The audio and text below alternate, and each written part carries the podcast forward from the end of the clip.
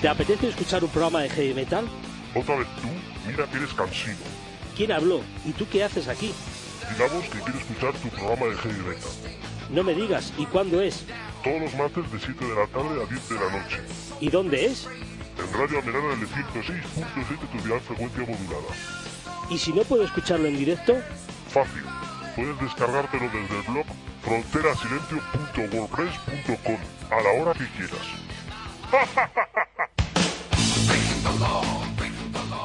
¡Ey! Ya veo que te lo sabes muy bien. Recuerda que soy tu mente. Uf, ¿y tú eres la voz de mi mente? Sí. ¿No te gusta? Jódete. Estás en la frontera del silencio.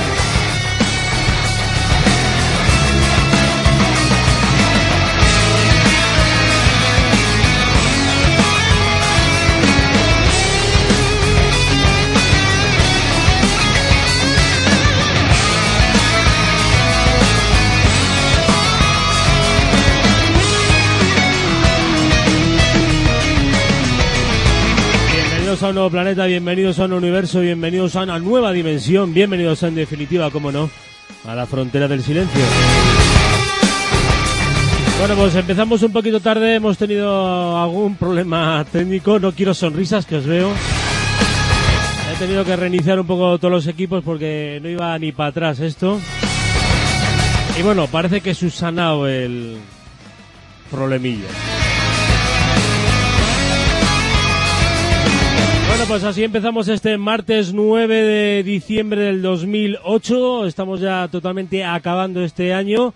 Y bueno, el penúltimo programa de este 2008 de la Frontera de Silencio aquí en Radio Menara en el 106.7 tu dial de frecuencia modular. Eh, ya sabes que lo puedes escuchar a través también del blog frontera, fronterasilencio.wordpress.com o a partir también del space eh, Frontera del Silencio, donde quieras.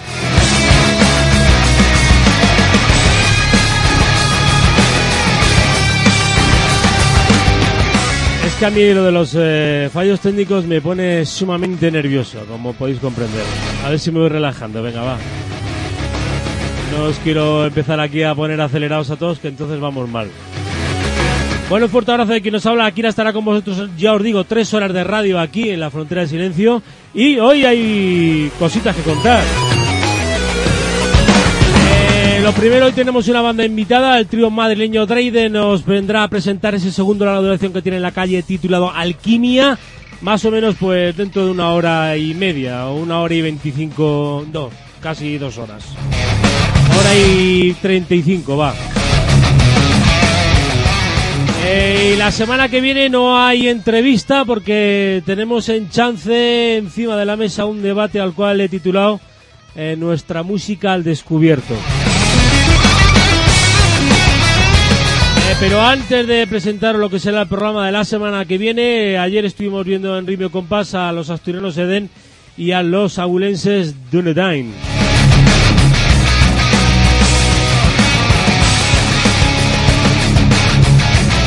Así que un poco a grosso modo voy a hacer un poco la crónica, comentario como solemos hacer aquí en la Frontera Silencio desde siempre que acudimos a un concierto.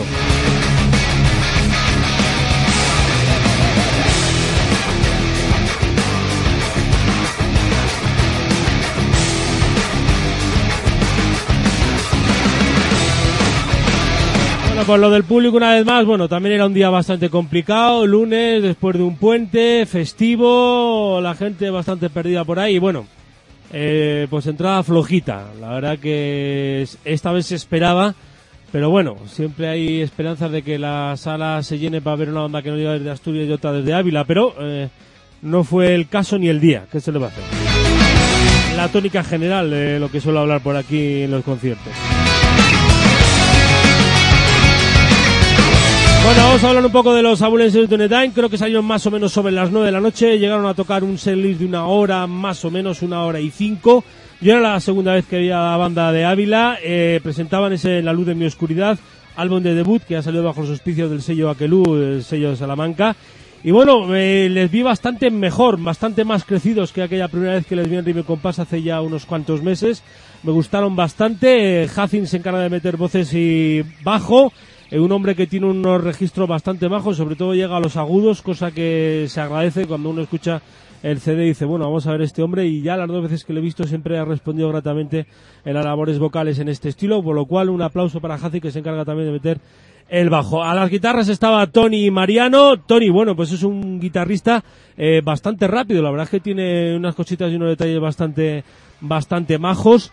Y además canta y tiene un registro muy, muy diferente a lo que hace Hacin. Yo creo que es sin lugar la mejor baza de la banda Ávila, los Dunedain. Es, eh, esa mezcla de voces poperas un poco por tanto de Tony y luego esa eh, tinte de voz más agresivo, más heavy, más con más agudos eh, de Hazi. Yo creo que la unión de esas dos voces y esos estribillos tan fáciles de cantar, que no son fáciles de hacer por otra parte, yo creo que le dotan a la banda de bastante vida y en directo se nota mucho. Yo creo que al final acaba la gente cantando todas, todas las canciones. Eh, yo digo que Tony es un guitarrista bastante decente, entre comillas, ¿sabéis? Eh, Guitar Hero todavía le queda, pero de luego tiene unas cosillas muy majas y se mueve más muy bien y presenta y defiende muy bien los temas. Bueno, Mariano, guitarrita apoyo, eh, hace sus coritos pertinentes y yo creo que fuer- forman buen tándem. La verdad es que eh, hacen unas cositas bastante majas y yo digo que defienden perfectamente lo que son los, eh, los temas que vienen cerrados en ese álbum de debut. A la batería Miguel, batería pues eh, se denomina bien con el doble bombo, caja bien, yo lo he visto perfecto. Y ya os digo que les vi bastante más sueltos. Y una banda que si tuvieran un poquito más de marketing y estamos hablando de Don Dinero, hablaremos un poco después de eso cuando os presente el debate, eh, estoy seguro de que tendrían bastante más poder. Pero bueno, ya sabéis cómo están las cosas y hay que entrar al tajo y pagar pasta a saco. Pero yo creo que Dunedain es una onda a tener en cuenta y se están preparando lo que será su segundo en la duración. Estuve hablando un poco allí con ellos y están empeñados, como dicen, por los siglos de los siglos en seguir con la historia de Dunedain y yo me alegro mucho. Eh, creo que fueron 13 temas eh, los que cayeron. Al final cerraron con tres versiones, una de Halloween, si no recuerdo mal, una de Maiden y una de Barón Rojo. Y bueno, ambientazo. Eh, y otra cosa de agradecer por la parte de Dunedain que se traen a sus fans de Ávila y en los tiempos que corren, eso sí que de verdad es todo eh, un trabajo, un halago y algo de valorar. Desde luego un aplauso para aquí a la gente toda que aplaudió eh, que estuvo de Ávila viendo y apoyando a su banda de su ciudad. Había muchos amigos, colegueos, familia, como decían ellos, estaban en familia, pero desde luego así da gusto. Si todos los fans hicieran lo mismo, yo creo que otro gallo nos cantaría, y sobre todo en Madrid, porque mucha gente dice, no, no, a mí me gusta, nos voy a apoyar a muerte, nos lo voy a llegar al bolo, y resulta que ahí no aparece ni el cuco. Ya os digo que un Dunedain, una banda muy, muy a tener en cuenta, y esperamos a ver lo que hacen ese segundo de la duración, y si siguen jugando un poco, seguramente creo que sí, con esa picada de las dos voces de Tony y de Hacin, y esos estribillos tan buenos y tan contundentes que hacen que acabes cantando todas las canciones. Bueno, después de eso nos llegaría Eden, tenía ganas de ver a la banda después de que fueron entrevistados aquí con este Sombras del Adiós, segundo trabajo discográfico, bueno, entrevistamos por aquí a Javier Díaz, Eh, tenía ganas de ver un poco la muestra en directo de la banda porque el LP está bien, pero yo creo que le falta un poco de garra, un poco de fuerza a la producción y en directo pues me lo demostraron con creces. Una banda, ojo con Eden, porque son una banda heavy, eh, con algún cototinte, un, ah, con el nuevo vocalista un poco más cambiante, un poco más melódico, pero ojito porque tiene una presentación en directo muy maja, a lo mejor les falta un poco de corrido de tablas, eh, pero yo creo que eso, evidentemente con los bolos, irán saliendo poco a poco, pero les vi realmente impecables. Jorge San, el vocalista, un hombre que no había cantado absolutamente antes nada en una banda profesional, entre comillas, hablamos, y realmente demostró que canta muy bien, tiene la- el registro de voz que, que incorpora en ese Sombras de la Diosa, el álbum en el que ha metido él mismo la voz, y de luego a mí me convenció plenamente, además un tío que, ya digo, le falta un poquito de recorrido de tablas, pero hace cositas muy majas. Además lleva una pinta no excesivamente heavy, se sale un poco de los eh, parámetros y de los estereotipos de lo que es un metalero, lleva unas pintas bastante normalitas y yo creo que eso también choca, pero la voz del señor Jorge desde luego es de resaltar. Eh, a la base rítmica contundente, Cristian Iglesias y a la batería Iván Sevillano, eh, sin ser unos figurines de estos que tocan la leche, eh, construyen un muro para que luego las guitarras de Javier y Alejandro eh, pues pululen tema a tema. La verdad que yo digo que a mí me encantaron y bueno, tenemos también presente las teclas de Vicente Fernández que también hacía su trabajito por ahí eh, acompañando un poco, pues eso, haciendo introducciones sobre todo y arreglos. Eh, eh, de 14 temas.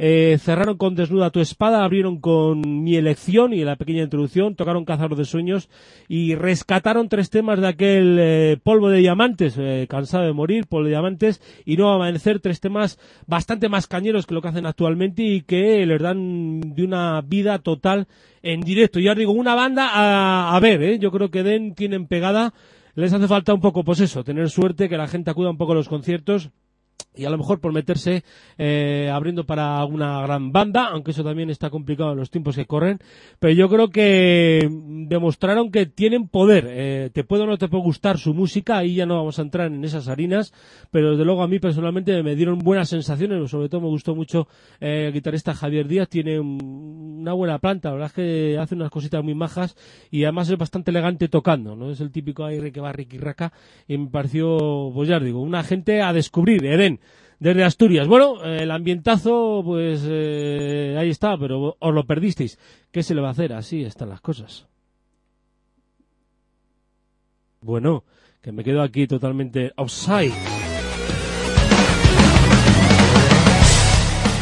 Bueno, vamos a ver, eh, la semana que viene, porque me he liado ahí con, un poco con la crónica, así un poco de aquella manera, ya sabéis que yo voy tirando un poco de cerraje mental y alguna cosa se me escapa siempre. Pero bueno, hago lo que puedo. No soy profesional, ¿eh? Eh, bueno, la semana que viene, os digo, eh, el debate de nuestra música al descubierto eh, ya está planteado, ya he colgado en la página del blog Frontera de Silencio un poco el texto que os voy a leer a continuación, que es con el que, digamos, se lanza por mail a los invitados que va a haber en esta mesa el próximo martes. La verdad, si os digo de corazón, y ahora que nadie me escucha, cuando lancé el mail eh, pensé, digo, bueno, no me va a contestar ni Dios y posiblemente no venga nadie y va a tener que hacer yo solo el debate, cosa que es una cosa absurda porque aquí en esta mesa yo creo que hay gente, eh, tiene que haber más uno en la mesa, evidentemente, pero creo que en la mesa va a haber gente, aunque la gente que viene ha pasado por este estudio de radio, eh, creo que hay bastantes connotaciones diferentes y yo creo que se va a abrir un debate bastante potente. Eh, creo, esa es mi intuición. Y os voy a pasar un poco a leer la carta eh, que colgaré también en mi blog, que ya está colgada en una página, que también colgaré un poco para eh, anunciar este debate del próximo martes 16. Mm, reza así. Eh, hola a todos, últimamente nuestra música, la que llevamos alojada en el corazón desde hace mucho tiempo, está sufriendo una mutación que personalmente me parece dantesca. Los tiempos cambian, es cierto, y muchas veces hemos hablado de ello. Estos cambios están afectando a bastantes bandas que, a pesar de tener trabajos discográficos, entre comillas siempre, y tener cierto nivel compositivo y técnico, ven como son ignoradas o metidas en un cajón del que no pueden salir.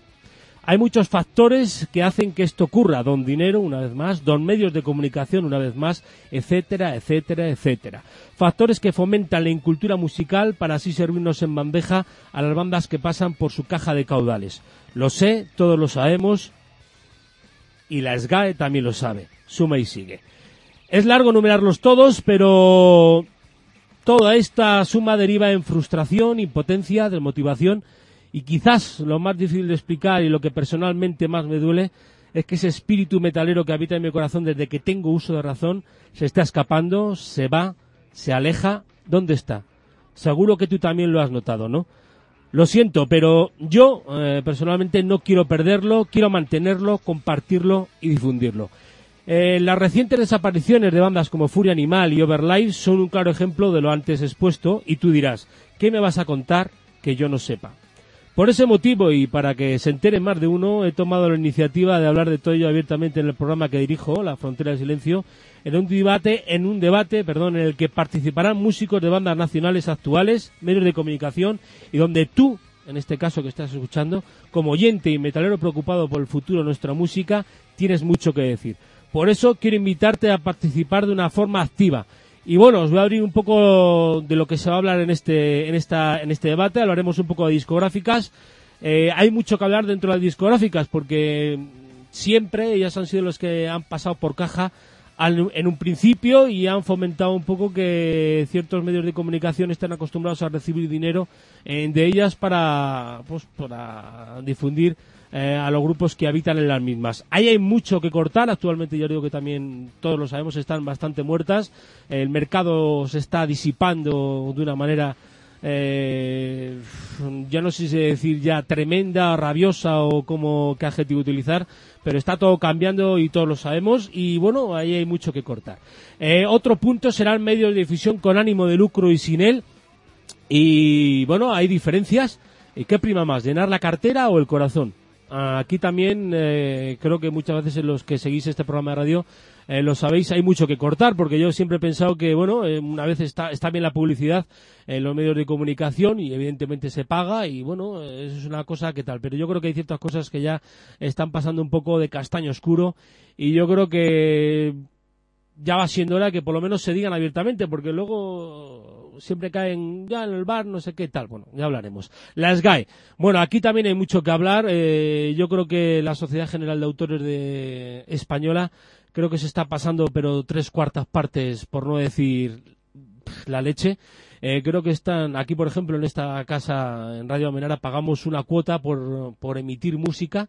Eh, cuando nosotros, por ejemplo, no tenemos ningún medio de lucro, no tenemos ni siquiera ni publicidad ni anuncios y sin embargo por difundir cultura, que es música, da igual que sea heavy metal, que sea pop, lo que sea, estamos pagando un canon, o sea que ya es una cosa increíble. Bueno, hay también mucho donde cortar las descargas, etcétera, etcétera, etcétera. Teníamos por aquí nosotros una cuña en Radio Amenara mm, eh, que habla un poco de esa historia, a ver si la rescato por aquí, yo la suelto luego para que veáis un poco cómo la gastamos aquí en las radios libres. Eh, seguimos, bueno, las salas y los conciertos. Eh, también hay mucho que hablar aquí. Eh, hay muchas salas, no. La verdad es que últimamente se están cerrando bastantes. Hay, creo que están caras, encima ofrecen poco, tampoco promocionan. Y yo creo que aquí también va a surgir un debate bastante majo. Festivales, al contrario, aquí crecen a punta pala, hay festivales por todos los lados y bandas nacionales pocas se meten en ellos. ¿Por qué? Pues no sé, ya indagaremos a ver qué le pasa con esta historia. Como veis, eh, como veis, perdón, eh, se van a tocar bastantes cosas, yo creo que son los cinco pilares, a mi modo de ver, un poco básicos de nuestra música y de todas, porque al final y al cabo eh, esto se mueve no solo en el heavy metal, sino también en el pop, en el rock y en algunas que otras tendencias más. Eh, os voy a mentar los invitados en la mesa, que serán Susana Tauriz, Susi para más conocida, de la web Mylar Wars, Javier Mira, guitarrista de Madrid, actualmente en punto de mira en Chino Banzai. Fernando Espi, batería de Furia Animal, este estará eh, a través del teléfono porque no va a poder subir a Madrid a última hora. Eh, Tony Sánchez, guitarrista de Topic y también productor, también tiene sus propios estudios y aquí también hay cosas que hablar. Sergio Sánchez, eh, teclista de Overlife, también de Alicante, al igual que Fernando, y creo que ambos estarán, conectaremos con ellos, por teléfono.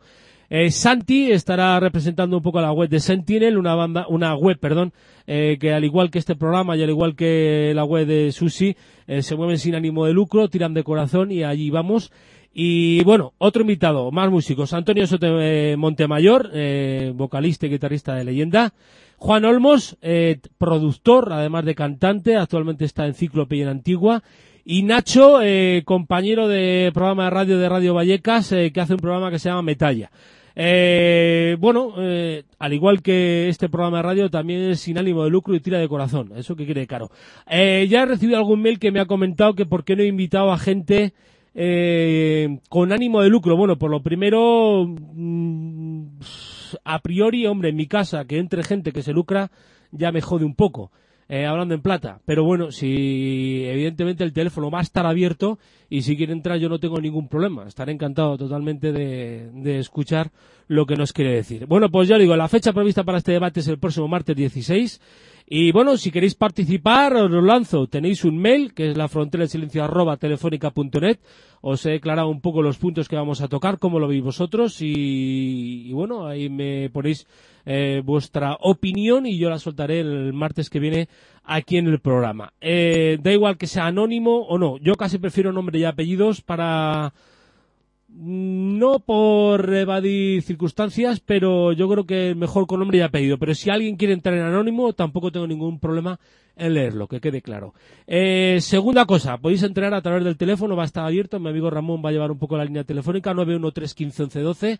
Y bueno, eh, ya os digo que en cuanto suene el teléfono, soltaremos la llamada en el aire sin censuras. Me da igual sea quien sea que no va a haber ningún tipo de problema ni, como dice el otro, no hay miedo escénico.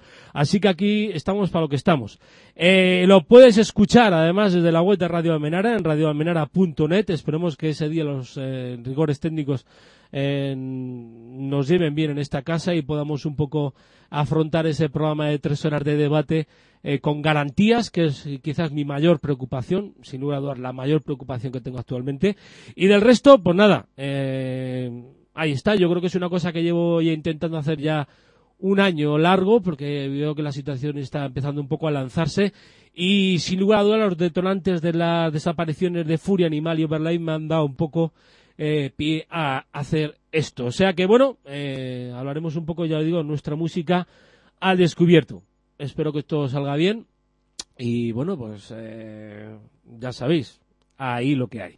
Bueno, vamos a abrir el programa después de la retaila, perdonadme, pero hoy quería presentar a grosso modo y de una manera eh, grandilocuente, entre comillas, el programa de la semana que viene. Eh, no habrá entrevista, habrá un fenomenal debate, creo yo. Yo creo que la cosa se va a ver por foros.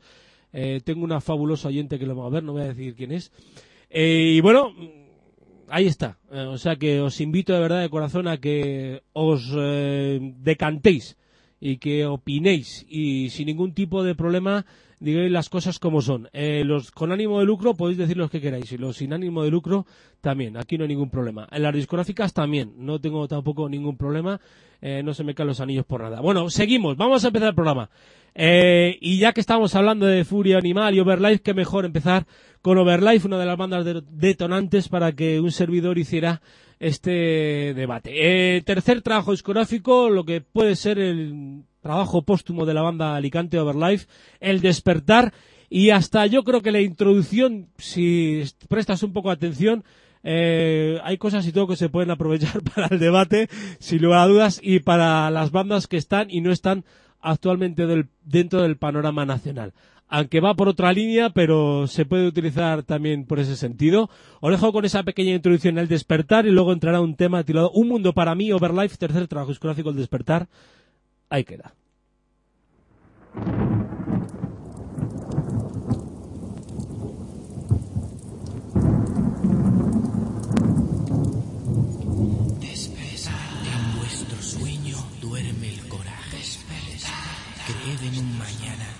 Pesar de la tormenta. A pesar de esta lluvia que cae orgullosa sobre los rostros ya cansados de luchar. Despertad.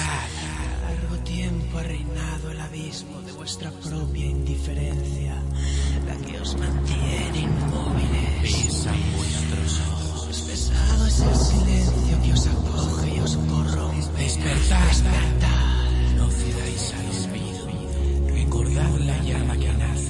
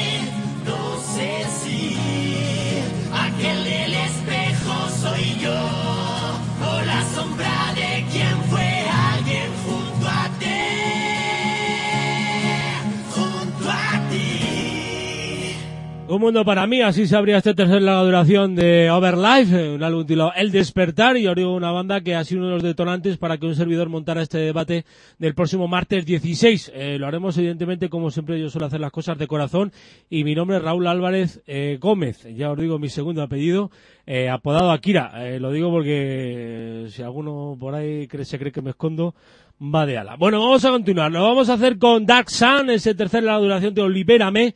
Eh, fabuloso álbum y fabulosa aquella entrevista que hicimos al guitarrista Tino Evia, que ya os puedo decir que es la más escuchada este año en este programa de radio llamado La Frontera del Silencio. Lleva descargas a porrillo. Yo no he visto cosa semejante, pero desde hace ya algún tiempo, desde el, eh, de aquel famoso acústico de punto de mira, eh, lo de esto ha sido realmente desorbitante. Yo creo que la entrevista no me extraña tampoco, porque muchas veces uno hace las entrevistas y bueno, es un poco buceo, investigo y tal, pero cuando hay química y ves que el del otro lado piensa y siente un poco como tú y empiezas a tirar y a tirar y tiras del hilo, el hilo, el hilo, fue lo que pasó aquella tarde noche, pues realmente te encuentras con una fabulosa entrevista, creo yo, y está mal que me tire a Lagos, pero me parece que fue realmente espléndida. Así que en el recuerdo de aquella entrevista, ya os digo, la más descargada de este año aquí en la frontera silencio, os dejo con Dark Sun y algo que viene cerrado en este Libérame, lágrimas de un ángel.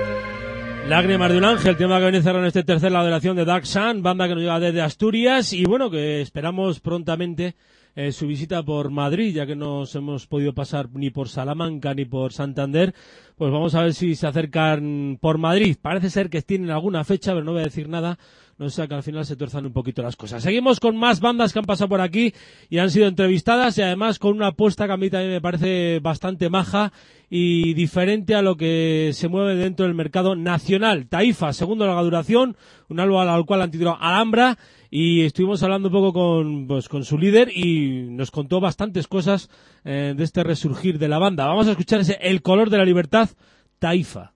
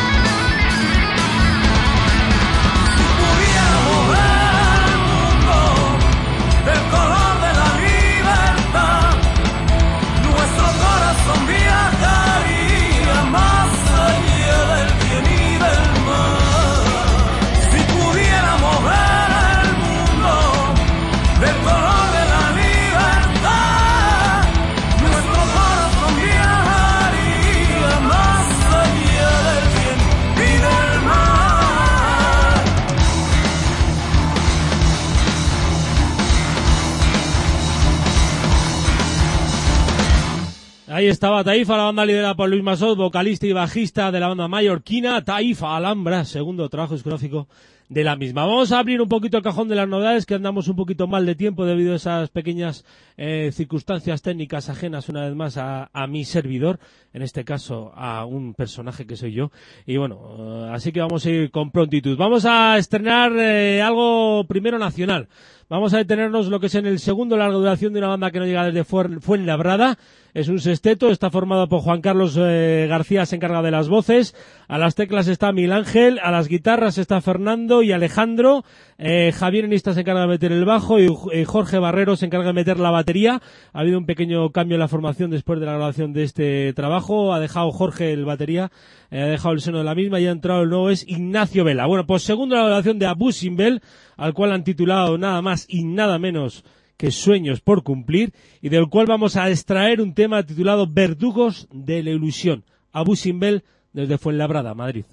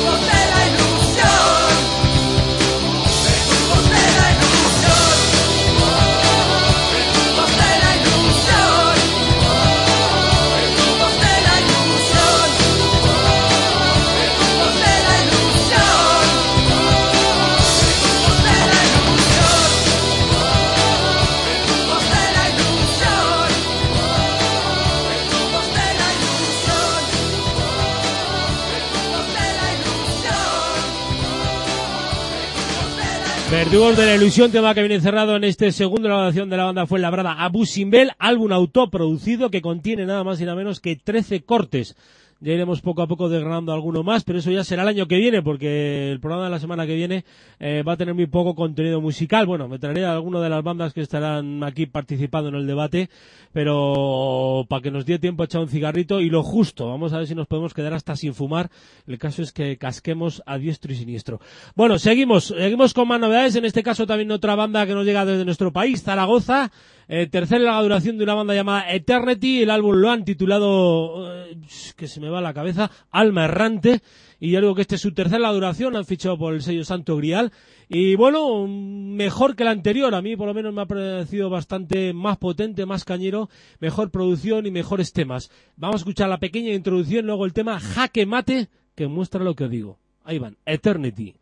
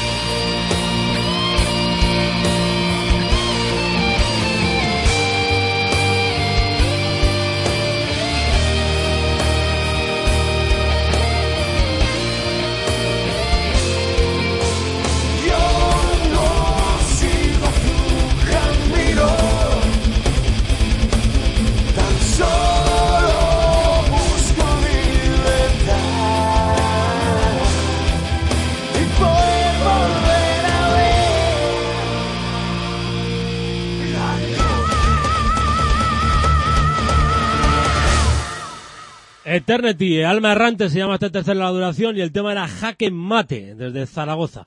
Vamos a continuar con más cosas. No es una novedad exactamente porque el EP es del 2004 pero el otro día que estaba por el MySpace intentando a ver si podía recoger algún oyente nuevo a través del MySpace, patatín, patatá, por esto que acaba en uno, acaba en otro y al final acaba en uno eh, donde venía el nombre de una banda llamada Flying Freak y digo, ¿y esto qué, qué, qué es? No lo conozco de nada esta banda. Bueno, pues entré en el MySpace y me llevé una sorpresa de Horda Guala Mayor y nunca mejor dicho porque encima son de Vizcaya, de mi tierra, y me quedé flipado con el sonido de la banda. Solo tienen un trabajo discográfico hasta el momento, se llama Is the Time, de 2004, ya os digo, y es una banda que está formada por Mikel Bizar eh, a las voces, Gorka Bizar está al bajo y Álvaro Alonso a la batería. Los tres también son miembros de la banda y Biot, la banda que ya ha sonado también aquí en el programa, y Pedro Hermosilla se encarga de meter las guitarras. Eh, y ya os digo que una sorpresa tremenda, porque desde luego la banda suena con un par, hacen un power metal al uso, pero realmente ejecutado endiabladamente. Y si no, prueba de ello es el tema que os voy a poner. Armageddon's There, Flying Freak.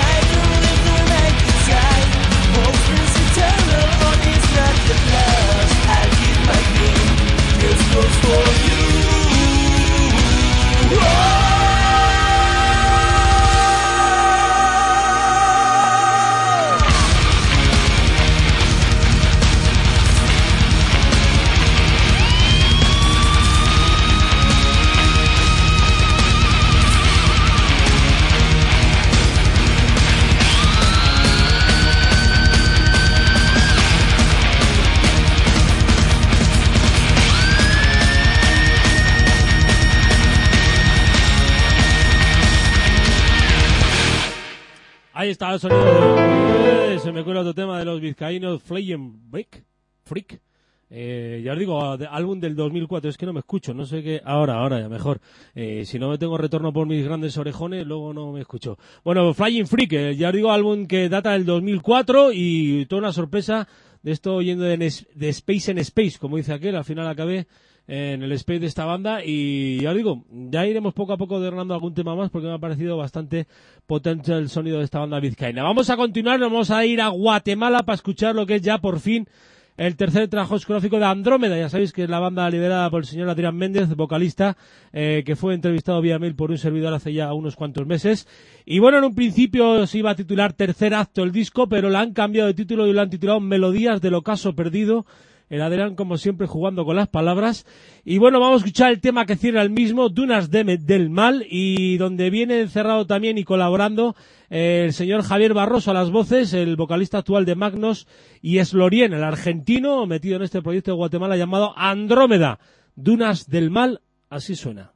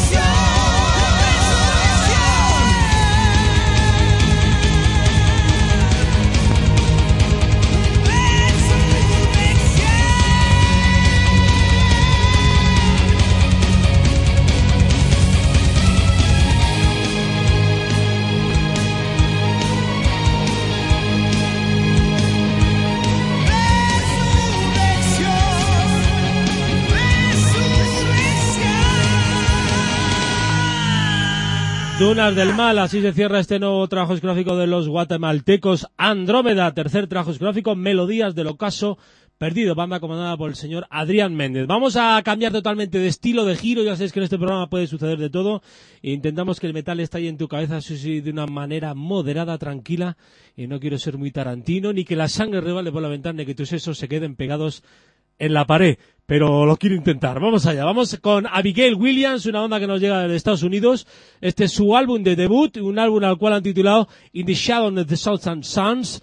Y es una banda pues que se mueve por terrenos eh, de los que nos, personalmente a mí me gusta. Mezclan mucho tintes eh, heavies, melodic death, melodic deathcore, una cosa un tanto extraña con muchas historias orquestales. Eh, eh, trazos de piano, hay una cosa realmente disparatada. Pues ellos se llaman Abigail Williams y Departure es el tema que va a sonar a continuación.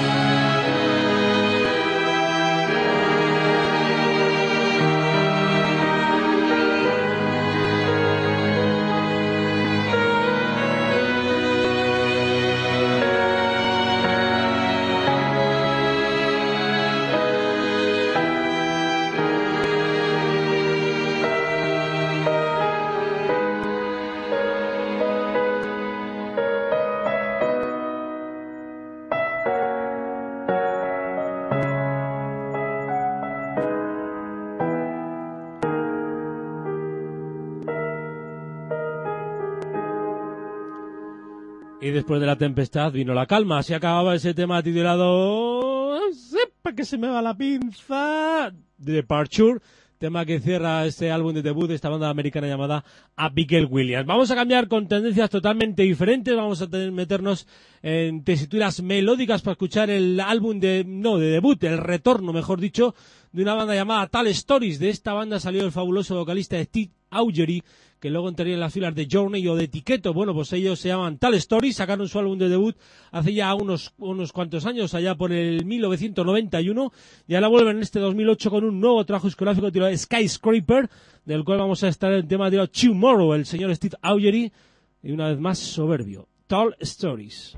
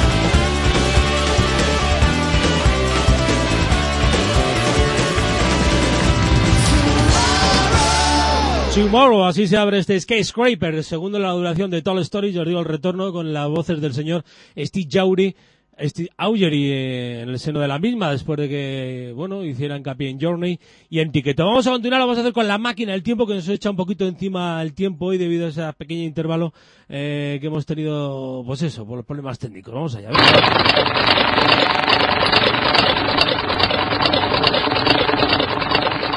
La máquina del tiempo.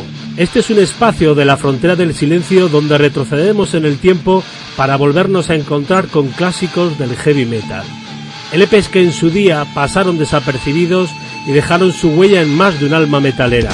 70 y 80 serán los años con los que nos moveremos y algo de los 90, ¿por qué no? Unos recordaremos viejos tiempos y otros descubrirán grandes mitos del heavy metal. Viajemos entonces al pasado, pero sin quedarnos.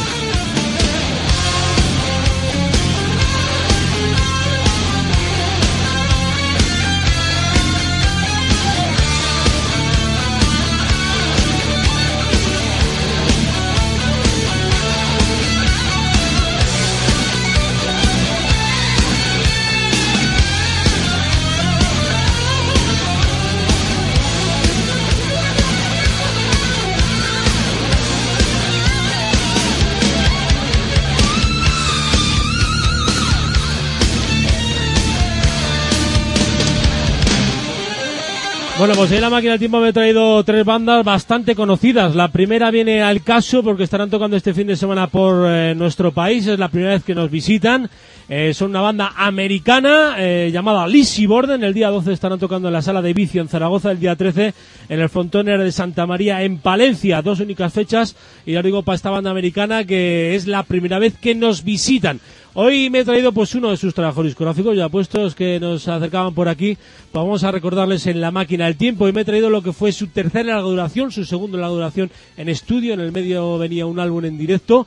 Este segundo larga duración se titulaba Menace to Society, to Society se titulaba.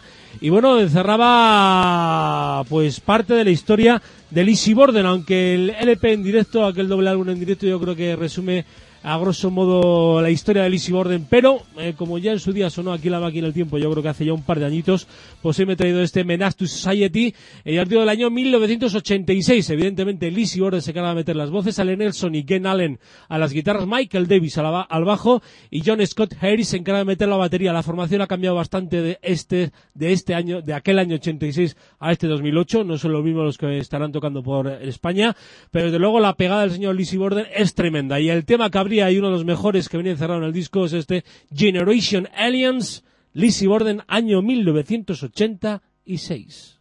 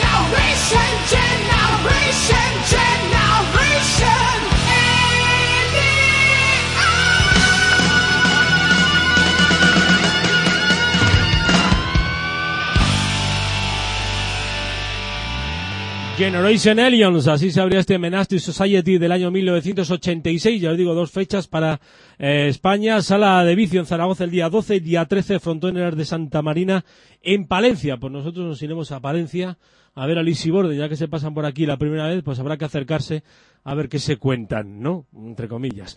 Bueno, seguimos con más eh, trabajos de la máquina del tiempo. En este caso ya digo que me he traído bandas bastante conocidas, pero no voy a usar los, los típicos temas de turno porque eh, vengo un poquito escogidito hoy. Se- la segunda banda, yo que con decir el nombre ya la vais a pillar a la primera, Molly Crew. Pues Molly Crew sacaba su segundo larga duración en el año 1983, después de aquel Too Fast for Love que pasó totalmente desapercibido. Pero este Shout at the Devil realmente marcó una época eh, para muchos dentro del glammy, eh, entre comillas. Ya sabéis que a mí las etiquetas no me gustan mucho, pero de luego la banda venía con una historia realmente destroyer, una portada alucinante, que bueno, todavía tengo yo el vinilo por ahí, que se abre y la leche aquí era tremendo. Y ya digo, con una imagen destroyer, un álbum que estaba producido por Tom Werman, un habitual productor de aquella época, había hecho de las mejores cosas. Y el señor Bis Neal se encargaba de meter las voces, Nicky Sis estaba al bajo, Tommy Lee a la batería y Mick Mars se encargaba de meter la guitarra. Pues de este Shout of the Devil, sin lugar a dudas, había temas claves, pero uno a mi juicio y que siempre he puesto el Shout of the Devil años atrás en la máquina del tiempo cuando he puesto este disco. Hoy voy a poner ese To Yo Fall in Love, un fabuloso tema que viene encerrado en este Molly Crew del año 83, Shout at the Devil.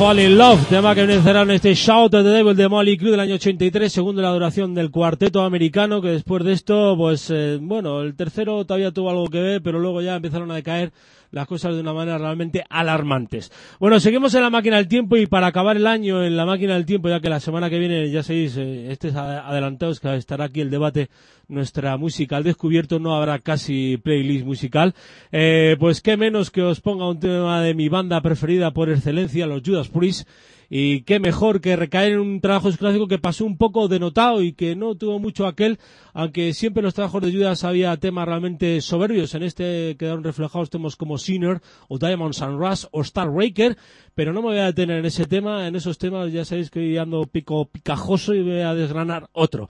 Bueno, pues era el tercer trabajo discográfico de la banda británica Judas Priest, año 77, lo grabaron en forma de cuarteto porque el señor Alan Moro la batería dejó el seno de la banda en la grabación, bueno, después de que grabara casi el segundo el Sad of Destiny y lo grabaron Rob a las voces, Tinton y Dowin a las voz, a las guitarras, perdón, Ian Hill al bajo y reclutaron como batería de sesión al fabuloso Simon Phillips un hombre que ha tocado con los grandes del hard rock y buf, yo no sé los LPs que ha tocado este hombre. El álbum estaba producido por el señor Robert Glover, el bajista de los Purple y también colabora la banda.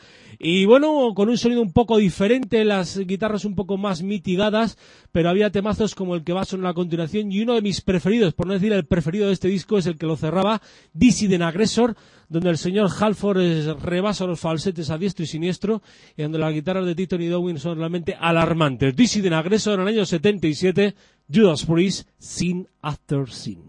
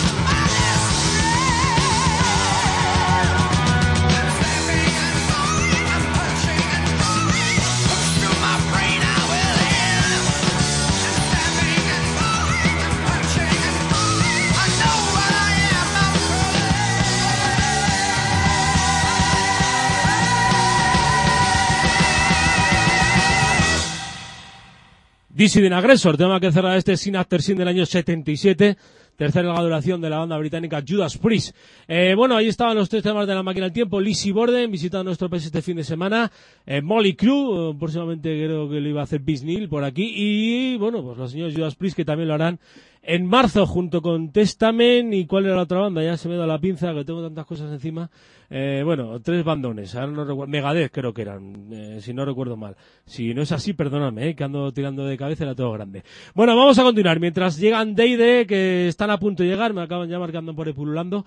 O sea que vamos a ir adelantando un poquito el playlist, que encima que andaba un poco ajustado, así que puedo aprovechar para meter un tema más.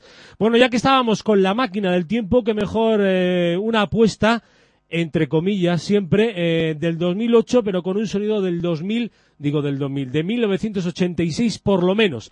En la banda, este es su debut, es una banda sueca llamada Enforcer, Into the Night se llama el disco, el álbum está repleto de digamos, títulos ya super usados en los 80, Into the Night, por ejemplo, el título, pero hay títulos, eh, bueno, a ver, voy a decir unos cuantos para que veáis eh, un poco el arquetipo que usa la banda. Black Angel, Speed Queen, City on the Loose, City Lies, Skin of the Shabbat, o sea, temas ya totalmente usados en los 80. Y por ese tesitura y registro se mueve esta banda, eh, ya os digo, sueca, y hasta la imagen que llevan es totalmente ochentera, y así suenan. A mí, por lo menos, me han encantado. Eh, te puede o no te puede gustar, pero de luego ejecutado está bien y no parecen de este de 2008, eso desde luego. Vamos a escuchar un tema titulado Into the Night, bueno, mejor dicho, On the Loose, que es el tema que viene encerrado en Este Into the Night, que me lío. Ahí va, Enforcer.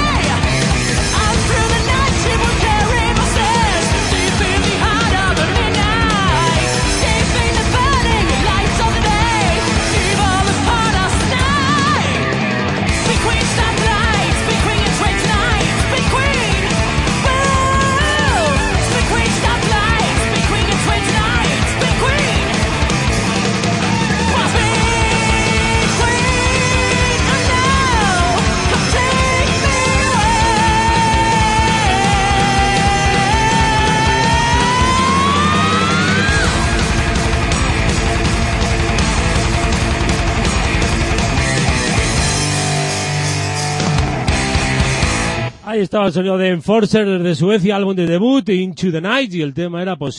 No, On the Loose.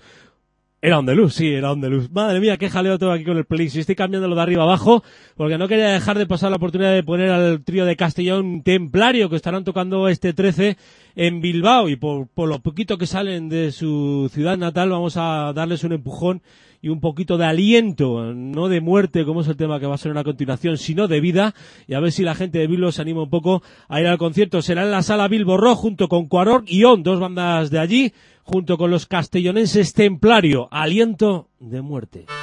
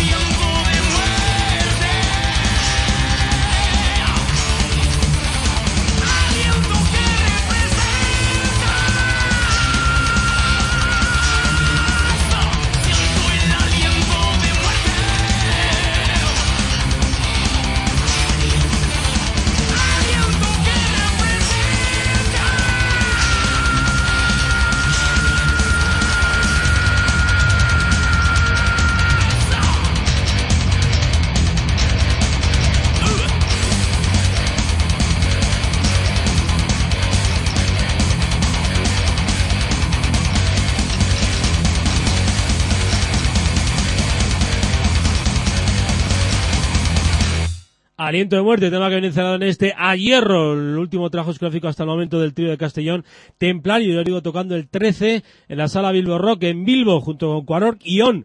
Eh, los que vayáis a ver a Templario os puedo asegurar que no os vais a arrepentir para nada porque son realmente destructivos en directo. Os dejo con Viti y Mana, otra banda que estará tocando el 18 en la sala Barracuda junto con Morbid Twisted y algo encerrado en esa maqueta que tienen por ahí pululando, están preparando lo que será la grabación de su álbum. Godwana, Vita y Mana.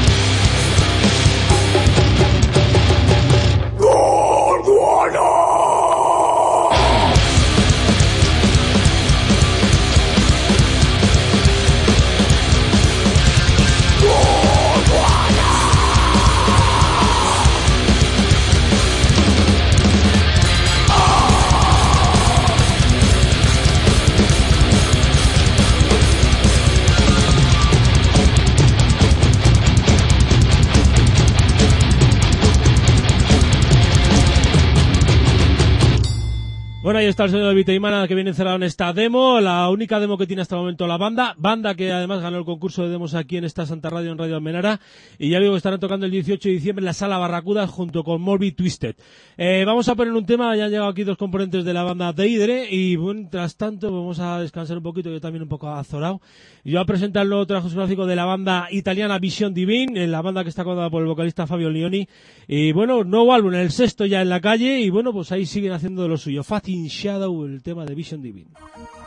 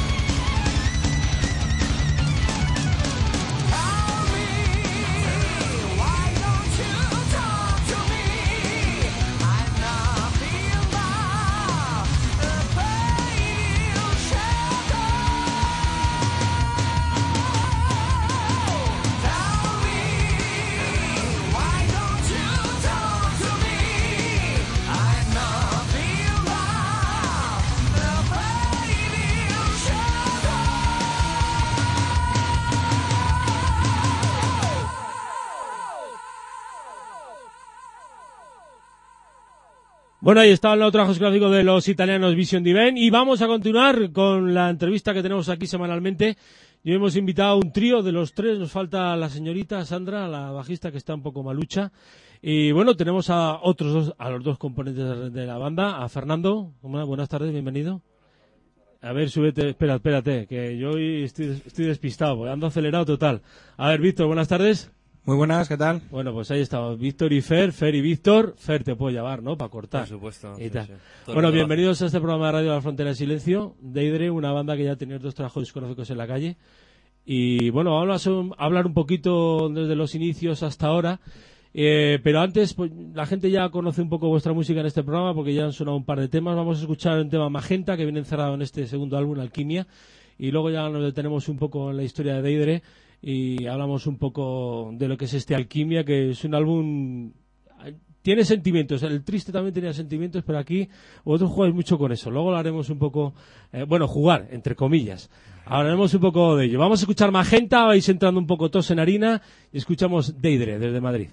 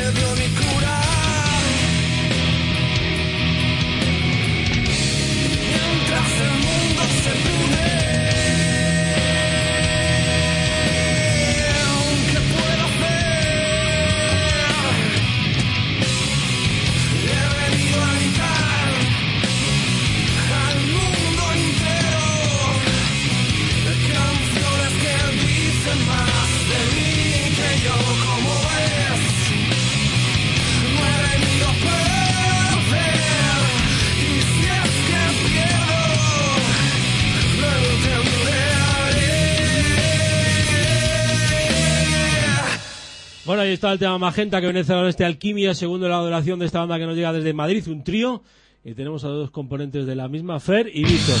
Eh, bueno, bienvenidos. Eh, Muchas gracias. Vamos a hablar un poco de Deidre. ¿Qué es Deidre, para empezar? ¿El nombre te refieres? Sí, ¿Es un nombre? un nombre sin más. Sin más, es un nombre de mujer además. No tiene más historia. A ver, sube- súbete, un- acércate un poco más o subo yo un poco más aquí. Soy el cantante, tengo que estar alto. A ver, ahí, venga, va. Eh, Sin más, no tiene más historia. no, no, no, no tiene mucha historia. Bueno, no tiene ninguna. Realmente Sandra lo tenía, su correo era de Idre, no sé qué, San. Y le dije, ah, pues mola. Y sin más, ¿no? Y ahí se quedó. Bueno, el 2003 sacáis vuestra primera demo que contiene cuatro temas y después de eso empezáis a arrancar. Bueno, de esa demo es curioso, pero no habéis rescatado luego ningún tema eh, en ninguno de vuestros, vuestros dos trabajos discográficos posteriores, los álbum, en el álbum debut y en el segundo. Los habéis un poco enterrado, era otra época, eh, la progresión os llevó un poco a ese vértice, ¿cómo ha sido un poco? Yo pienso que la demo fue eso, una demo de cuatro temas de presentación del grupo, pero para nosotros es otra grabación más igual de importante que las otras, aunque suene extraño. Entonces, son otras canciones que están en otra grabación. De hecho, las, las hemos estado tocando en directo hasta hace poco. Ahora mismo en el repertorio, no por problemas de espacio, no metemos ninguna, pero no, no las hemos desechado. También hemos hablado de retomarlas y tal, pero es que no gusta tal y como están. Entonces, grabarlas otra vez. Hombre, pero es curioso, ¿no? Cuando suele una banda hacer la demo, luego intenta luego Sí. plasmarlas en el, álbum de- el álbum de debut, por lo menos, o rescatarlas en el segundo. Supongo que mm, eh, no nos lo pedía. Cuando hicimos Triste teníamos otras canciones que queríamos hacer y ahora que hemos hecho Alquimia igual, ¿sabes? Es así, no tiene mucha más explicación. Vale, bueno, nos metemos en Triste, un álbum que ya el título lo dice todo, eh, repleto de sentimientos, eh, mucho dolor y, a ver, eh, buenas críticas que también recibisteis en su día por el disco. Eh, ¿Qué pasó con aquel Triste? Bueno, no te voy a dejar hablar hasta que entremos. bueno, eh, Triste, pues, pues eso, como el título dice, fue una época mala para todos. mm, por todos los tres eh, que estábamos en el grupo en ese momento estaba David, no estaba Víctor. Pues los tres, cada uno teníamos a cada cual peor su problema en casa. eh, mi padre falleció, Sandra pasó una enfermedad, eh, bueno, un montón de historias. Y contra viento y marea queríamos sacar el disco, queríamos sacar el disco, queríamos sacar el disco y fue un reflejo más fiel imposible de, de- de cómo estábamos. Bastante sincero en ese sentido. ¿Y no es resulta dolo- doloroso volcar todos esos sentimientos en la música o te resulta gratificante? No, a mí particularmente me resulta bastante doloroso. Es un proceso bastante... Sobre todo cuando luego... mm, Porque un disco, quieras que no estás en el estudio, estás componiendo, estás solo y luego eso, cantarlo en directo para la gente y se hace bastante duro. ¿no? Incluso ensayarlo. Incluso ensayarlo. Bueno, entráis en una compañía, Fer, bueno, en una compañía que eres tú uno de los miembros fundadores y directivos de la misma, que es Psicofonía, Psicofonía Records. Eh, cuéntame un poco cómo es esa historia, ese proyecto, que también sé que está por ahí gente de Cantabria. Eh, cuéntame un poco cómo surge esa iniciativa y por qué, porque los tiempos que corren, la verdad es que la industria discográfica está más muerta que viva. No sé muy bien vosotros qué camino tenéis, si lo tenéis solo para sacar Deidre y Imperfectus Vultus, que es la otra banda que está, o tenéis algún camino más. Eh, cuéntame un poco, ¿cómo Bueno, surgió todo se- aquello? Ahora, según están las cosas, ahora mismo eh, está todo bastante parado y sí que ahora mismo es un medio para sacar los discos de Imperfectus y de Deidre, ¿no? También nació así, lo que es cierto que, bueno, la gente del sello somos todos gente que nos gusta mucho la música y hemos sacado otras referencias que nos apetecía o que hemos podido en ese momento. Y... ¿Qué te voy a decir? Es que mm, coincidió un poco con todo este pedazo de boom de, de adiós a la industria musical tal y como la conocíamos, ¿no? Ujú. Pero sí nos, no- nos hacía ilusión, no sé, lo veíamos como... No nos cuadraba mucho la historia del resto de sellos, de, de cómo funcionaba todo y por eso creo que decidimos hacer algo por nuestra cuenta y bueno, costó trabajo al principio, pero ¿Cómo os movéis? A ver, ¿cómo se mueve una compañía independiente como la vuestra? Eh, ¿Qué palillos tiene que tocar para que esos CDs lleguen donde tienen que estar? Por ejemplo, las tiendas, si es que llegan. eh, Eh, llegaron, llegaron en su momento. Ahora mismo la distribución de los discos ya no está en tiendas, solo a través de la web del sello y de, de los respectivos grupos. Pues se mueve pues siendo muy pesados, dando mucho el coñazo, intentando ¿Qué te voy a decir? Que tú no sepas que trabajas en una radio libre. pues intentando hacer todo lo que uno puede, pues llamando... Está claro que si llamas a una puerta y dices que vienes de Sony, te la van a abrir. Y si dices que eres de psicofonía, pues probablemente no, pero bueno, somos muy pesados. O sea que... es, es difícil, es difícil, pero bueno, tampoco creas que el sello lo montamos, por supuesto, como con un afán lucrativo, porque si no seríamos tontos, o como, como están las cosas o como estaban en su momento. Simplemente era una defensa, es tenemos nuestro sello, no dependemos de nadie, podemos hacer lo que queremos. Punto pelota. Vale. Eh, una vez aclarado un poco el sello discográfico, que bueno, es vuestro, pero joder, tenéis un nivel, porque vamos, este, bueno, ahora hablaremos un poco de alquimia, pero vamos, el digipacket este se sale, eh, vamos, Dios mío, yo no sé muy bien el trabajo y el, el dinero que cuesta esto, pero luego, Mucho. si luego no se vende, yo no sé muy bien eh, cómo están las cosas. Bueno, luego hablaremos un poco de eso, que ya no me quiero adelantar. Bueno, con Triste empecéis a girar un poco y hacéis un poco, abrís por ejemplo Pachuday Four, una banda eh, internacional bastante potente por nuestro país. ¿Qué recuerdos tenéis un poco de aquello? ¿Qué, qué pasó con aquello? Bueno, eh, eh, nos invitaron al concierto, el promotor nos conocía desde hace tiempo, nos dijo si nos apetecía tocar y claro, encantados. Recuerdo eh, la parte, Víctor, tú, que hablé que él estaba allí. Ya estaba, ¿no? Fue ent- entretenido, fue divertido. Sí. Nada, no tuvimos mucho trato con ellos, la verdad. Iban un, Con Today Four, quieres un decir. a su bola. Y bueno, sí, había la, la posibilidad de tocar con bastante gente y gente que quizá no te conozca tanto y eso. La verdad que la experiencia fue divertida, estuvo bien. ¿Ha sido a lo mejor de los conciertos más masivos que habéis tenido en Deidre o No, aún haciendo? va. No. Que va, que va. O sea, No, ni siquiera ni por esas. No, además es que nos reímos, ahora la gente no nos puede ver, pero nos estamos riendo porque nos parecieron unos completos idiotas. Que los Today Four. Sí, ni, que fueran metálica, no, era ritmo y compás, era casi, estábamos como en casa, porque En conocemos, familia. conocemos a, pues a los, los técnicos. Sí, de allí, al muchas Agus, veces, al a Agus, Abel, etcétera, ¿no? claro. Y no nos dejaban entrar al camerino, ¿no? Es unas cosas muy raras, entonces... Nosotros llegamos, hicimos nuestro concierto, además creo que nos salió un buen, Sí, un buen salió concierto, a la bien. gente le gustó bastante.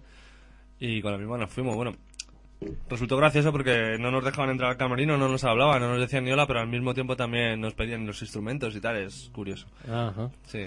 Bueno, el ego del músico también es una cosa que inunda, ¿eh? Eh, Como nosotros eh, como no lo entendemos mucho, o pues... pero está muy habitado, ¿eh? Ese mundo eh, dentro de los músicos, ¿eh? Sí, seguramente. No, sí, no, eh, es que la verdad es que nosotros somos gente de... Tampoco tenemos motivos para ser de otra manera, pero no somos nadie. Pero no, pero es curioso porque entre los músicos también hay ciertas tiranteces. Yo hay muchas veces que veo a bandas nacionales, no voy a mentar aquí ahora, eh, que abren eh, para alguien que tampoco es muy conocido y, y es increíble. Y dices, joder, macho, digo, si ni siquiera se hablan, o sea, está tocando uno delante del otro y se pasan por encima ni, como si no existieran, como si fueran fantasmas eh, medievales. O sea, yo creo que también debíais de, entre, bueno, en plan, hablando en general, había que intentar no sé, suavizar esas cosas, ¿no? Yo creo que la química debería de funcionar en todos los aspectos. ¿O no? Nosotros también lo pensamos así, es que Sí, de sí, hecho no tenemos ese tipo de problemas. Hemos estado tocando... Con un montón de gente. Claro, este no- sábado, por ejemplo, en Vigo con unos chavales que yo creo que sería su segundo o tercer concierto y estaban encantados y nosotros más que ellos todavía. O sea, Mm. es que se- por, por encima de ser músico es ser persona. Si eres un tío coherente no tienes que ser Ahí idiota, estamos. ¿sabes? Ahí está. Bueno, vamos a meternos en Alquimia 2007 y ya solo con el título, eh, Víctor, te va directamente a ti, de, de saque. Y ya solo con el título Alquimia, el alquimista, el que mezcla elementos realmente mágicos para luego todavía sacar un brebaje más espectacular. Eh, os definís así, eh, alquimia, porque desde luego, hablando en tesituras musicales, dejando un poco el alquimista en sus potinques, eh, sí que hay muchas mezclas, ¿no? En, en este disco y en el anterior también había, pero este yo todavía un poco más y todavía, un poco más de dureza. Sí, Eh, sí, sí. Hay muchas, eh, muchas líneas de mezcla, ¿no? En este alquimia. Tampoco hay nada buscado, ¿eh? O sea, la música de Deidre, desde que estoy yo y lo que había anteriormente, vamos, siempre ha sido un poco lo que ha, surgi- lo que ha surgido en cada momento. O sea, no, no hay nada premeditado, ni buscado, ni nada por el estilo. Y en este disco sí que había otro sentimiento, más ganas. Y más, un poco un sentimiento, después de haber estado de bajón, como quien dice, tienes ganas como de sacar la cabeza y decir, mira, aquí estoy yo, me cago en la leche. Entonces, pues o sea, sí que hay un poco más de rabia y un poco más de...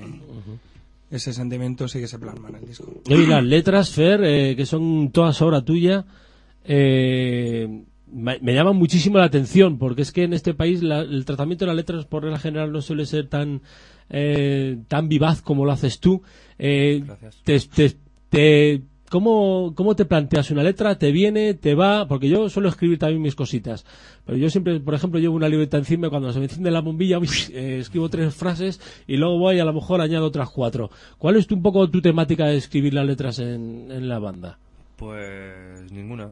Ninguna, simplemente Según te sientas y te salen todas del tirón. No, es que eh, me pasa igual que con- a la hora de hacer música. O sea, no, no fuerzo ninguna. En ningún momento me siento y digo voy a componer, ni en ningún momento me siento y digo voy a escribir.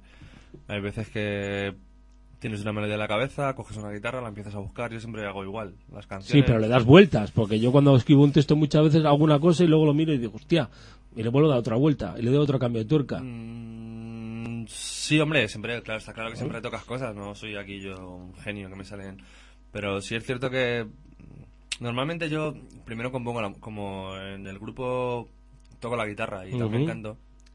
Quiero dedicar el mismo tiempo a las dos facetas es muy complicado. Entonces, normalmente eh, primero trabajo en la composición, en la música, ¿sabes? Y una vez que el grupo ya tiene toda la música desarrollada y tal, entonces es cuando busco la melodía. Pero la, la- incluso muchas veces eh, esas letras parten de, de la propia melodía, de lo que me pide a mí la melodía, empiezo a escribir y, y es lo que me sale. Pero ya te digo, nunca, no soy, yo no soy mucho de escribir ni de de nada por el estilo. Es que solo escribo para las canciones que hago y, y porque me da el subidón de la propia canción y muchas veces incluso escribo de manera fonética, ¿no? Es súper extraño porque estoy estamos tocando algo y me pide hacer X y a partir de empiezo a desarrollar algo que tengo en la cabeza, ¿sabes? Está bien. ¿Hay alguna cosa de la que no plasmarías en un papel, en una canción? ¿Algún tema en concreto? Esto es una pregunta que suele hacer bastante a los letristas. Actualmente, porque claro, luego la vida cambia y a uno le da mil giros y te crees que no vas a escribir de una cosa y al final acabas escribiendo de... Yo, yo, por ejemplo, ahora mismo viendo las letras de los dos discos y de la maqueta y tal, sí que pensé alguna vez en, no- en intentar en el futuro no ser tan personal, porque realmente duele luego. ¿sabes? Claro, por eso te digo que ser tan intimista luego al final criar dolor, ¿eh? Pero, pero es que sabes lo que pasa, que yo para mí mm, hacer música y tal es, no sé cómo decirte, es súper... No sé decirlo, o sea, es que... Crudo, sangriento. No, y que, que tengo que ser sincero, o sea... Es que es Lo que único- te- lo que te sale. Es lo único, claro. Yo es que nunca intento forzarme por, por nada, de ninguna manera. O sea, si el día de mañana me sale una letra súper dura y es lo que es lo que salió en ese momento, ahí se va a quedar. No creo que me vaya a frenar por, por, por nada, o sea, nunca lo he hecho. Pero no, es que tampoco... A veces cuando digo esto me da la sensación de que voy un poco de progre, de no, yo es que... pues Es que realmente es así, o sea... Si me pongo a tocar, toco lo que me guste, lo que me sale, lo que no sale. Si me pongo a cantar y a escribir es exactamente lo mismo, ¿sabes? Lo que me pide ese momento, esa situación y nada más. Vale, igual que vuestras composiciones, Víctor, que son totalmente variopintas. Hay un poquito de todo. Hay temas, hay pinceladas de una cosa, luego países a otra, tenéis muchos matices. Eh, ¿Queréis que lo- a mí, por ejemplo, yo como oyente, cuando lo escucho, cuando lo he escuchado el disco, a la primera cambio, pensé, digo, hostias, digo, espérate que lo voy a tener que volver a analizar. Lo pasé por la segunda vez y dice, joder, digo, oye, que hay, que hay cosas bastante interesantes. Ya la tercera es cuando digo, leche, digo, menuda pedrada tiene el disco, ¿no? Por ejemplo, en, mi, en mi caso particular, eh, ¿creéis que es mejor la primera impresión o, por ejemplo, en mi caso, como es la, la tercera? Yo creo que la mayoría de los grupos que nos gustan son grupos difíciles de escuchar. De tercera y de cuarta. De tercera, de cuarta y de quinta. Entonces, la influencia de ese tipo de música, aparte escuchamos de todo. O sea, absolutamente Hombre, que haciendo estas composiciones ya no me digas más, porque si no, será me dice que solo escucha... No, no, que va, que va. De todo, absolutamente de todo. O sea, no te puedes imaginar, de- desde el death metal más salvaje a la música más melódica y más instrumental, y, o sea, de todo. Entonces, claro, las influencias esas las tienes y, y como en el fondo no buscas nada en concreto cuando te pones a componer, si no es un poco lo que te sale, pues la música fluye por donde tenga que fluir, ¿sabes? Y, seguramente es, es eso, sale sale compleja, bueno, compleja, más sale difícil de, de pillar a la primera.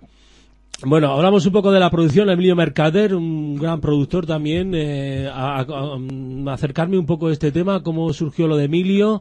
Lo grabasteis en sus estudios, si no recuerdo mal también. Sí. Eh, ¿Cómo fue un poco ese trato con Emilio? Porque creo que es un cerebrito, tengo entendido que es un cerebrito Una máquina, es una máquina, una máquina.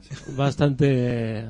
Pues nada, eh, a través de un amigo mío, de Isaac, de Retro Music, una tienda de Fuenlabrada, Yo suelo ir allí mucho, es mi amigo y me, me lo recomendó. Estábamos buscando, de hecho, es una historia un poco más larga, pero íbamos a grabar en otro sitio. Al final conocimos a Emilio y desde el primer momento hubo Nos un- dio buen rollo. un buen rollo con él, aparte del pedazo estudio que tiene. Nosotros buscábamos también un poco resarcirnos un- de todo lo de triste. Queríamos, tenemos muchas, muchas ganas de hacer las cosas muy bien al nivel, al- todo lo que pudiéramos dar de nosotros y, y dar con Emilio fue pff, Una suerte, la verdad. una suerte y yo sigo diciendo que un privilegio porque es un, es un desconocido que no debería de serlo. Sí, no, por eso digo que no está muy habituado dentro de lo, de lo que es el ambiente metalero, Claro, pero no, no, no es, no, es- no es su campo, desde no es su ¿eh? campo, pero desde luego que ha hecho un trabajo con vosotros, yo creo que para tener en cuenta, ¿no? Para otra gente, porque luego siempre, en este país siempre se dice, no es que en España no hay productores, no hay estudios. Digo, yo ya empiezo a decir que no, porque yo creo que hay cosas que ya se están haciendo en este país eh, con solvencia, bien hechas, con buenos productores. Lo que pasa que muchas veces a lo mejor la mezcla, ahí a lo mejor ya me callo. En la mezcla a lo mejor no estoy yo tan de acuerdo. Pero sí que hay estudios y productores. Lo que pasa que también hay que tener un poco de coraje y echarle un poco de tus huevos y decir, oye, Luego también aquí hay una especie de de postura un poco a, a mi modo de verlo estúpida de muchos grupos en plan este productor o a quién ha grabado esto esto Hostia, Claro, sí, voy a bueno. grabar yo aquí porque esto da un nombre increíble aquí ha grabado a mí me parece que como grupo lo primero que tienes que ver evidentemente son tus posibilidades económicas porque al final grabar de- o sea, cuesta dinero y luego oye mm, no lo sé, los nombres, nosotros por ejemplo hablamos incluso con Emilio a la hora de masterizar, ahora está muy de moda, ¿no? Masterizado en Nueva York por Scrutiny, Sí. O por Mika Huge. el Mika Yusila, sí. Sí, sí. mm, pff, no sé, yo pienso como tú, aquí hay gente que trabaja muy bien, que, que tiene medios, o sea, no somos americanos, no lo seremos nunca, allí... solo- Mejor, mejor. Dejad. Bueno, a nivel musical no sé decirte yo. ¿eh? Bueno, yo ya paso también.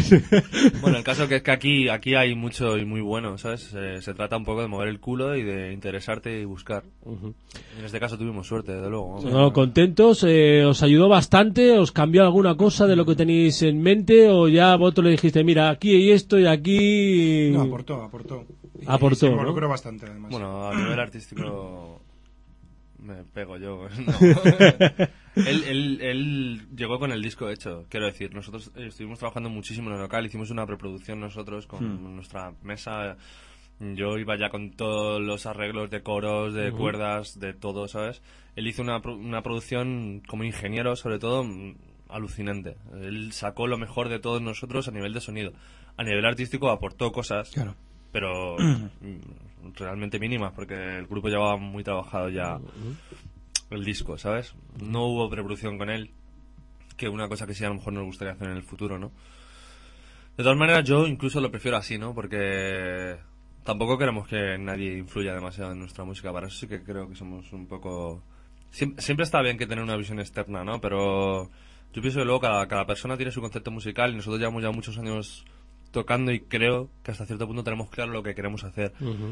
Está bien que tener una visión externa, pero yo, por lo menos, bueno, ya te, te digo que no permitiría que nadie nos cambiara absolutamente. Sacar a tu creación, ¿no? Por decirlo No, así. o sea, es nuestra música y somos un grupo muy concienzudo y trabajamos mucho, ¿sabes? Hay Entonces- productores, y lo sabéis de sobra, que al final tienen un tema y le han dado una vuelta que cuando lo ve la banda dice, "Shu, pero bueno, No, que me has hecho ahí? O ¿Qué has sea, hecho ahí, qué? o sea Eso es increíble. nosotros no- Emilio, Emilio ha hecho mucho. Eso le pasa a Metallica. Sí, eh, sí. Sí, sí, cosas, cosas de esas. Yo, yo no, no. eh, muchos productores hacen también eso en función a lo que va a funcionar o no comercialmente. Como es algo que a nosotros no nos preocupa en absoluto, a mí me tiene que dar una explicación un productor de por qué cambia algo en una canción nuestra y tiene que ser exclusivamente artística. Tiene que, tengo que decir, hostia, ¿qué razón tienes? Esto es, es mucho más bonito, suena mejor o queda mejor. Pero no me puede decir, no, esto córtalo porque esto para la radio, porque no, no tiene sentido. Tienes razones de ese tipo. Claro. Bueno, de lo comercial, eh, hoy en día lo comercial, ya no sé muy bien qué es lo comercial. Eh, en realidad, para mí, por ejemplo, lo comercial es lo que vende. O sea, lo, todo el producto que es de masas, eso es comercial. Me da igual sea metálica, que sea pues, Britney Spears, que sea lo que sea. Mientras haya masas es comercial. El resto ya son tonterías. Bueno, vamos a escuchar un tema, ¿no? Así hacemos que la audiencia vaya entrando un poco en el mundo de, de Deidre. Eh, Víctor, escógete un tema, a ver, ¿y por qué? Venga, a ver. Pues la del vídeo. Porque tenemos un vídeo de ella. Brújula. Básicamente. Bueno, luego hablamos de ello. Venga, pues ponemos primero el tema y luego hablamos de brújula. Muy bien.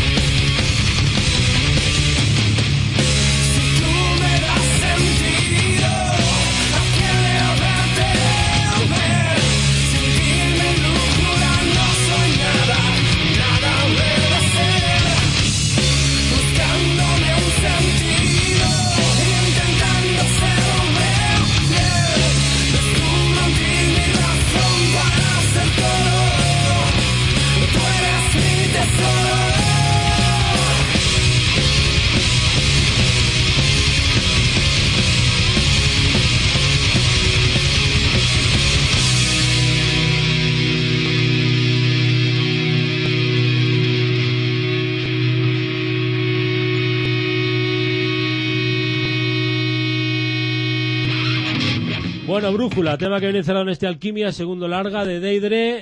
Eh, bueno, vídeo que os habéis hecho de Brújula y ha estado por ahí también pululando Jaime de Imperfectus. A ver, Víctor, cuéntame que te veo lanzado. Mm, Bueno, pues nada, queríamos hacer un vídeo, teníamos intención de hacer un vídeo con Jaime, que es una máquina, y no sabía muy bien, la verdad, de qué canción hacerlo. Y le planteamos unas cuantas a Jaime, en plan de, bueno, pues mira, a ver cuál te parece a ti, qué tal. No, no fue la primera en la que pensamos, ni mucho menos. Pues la- el tema más directo del disco. Ya, luego sí, luego con el tiempo, pues que hablándolo y Jaime también dando su opinión y demás, quizás sea la más redondita y la más, la que mejor pega para un vídeo, pero no era nuestra primera idea, ni mucho menos. Pero mira, al final sí que nos convenció y le dejamos hacer absolutamente lo que le dio la gana. O sea, no, no le dijimos nada. Digo, ah, ¿vas a hacer un vídeo? Sí, sí, pues mira, lo que quieras, lo que tú digas, tú eres el jefe, manda. Y la verdad que estamos encantados.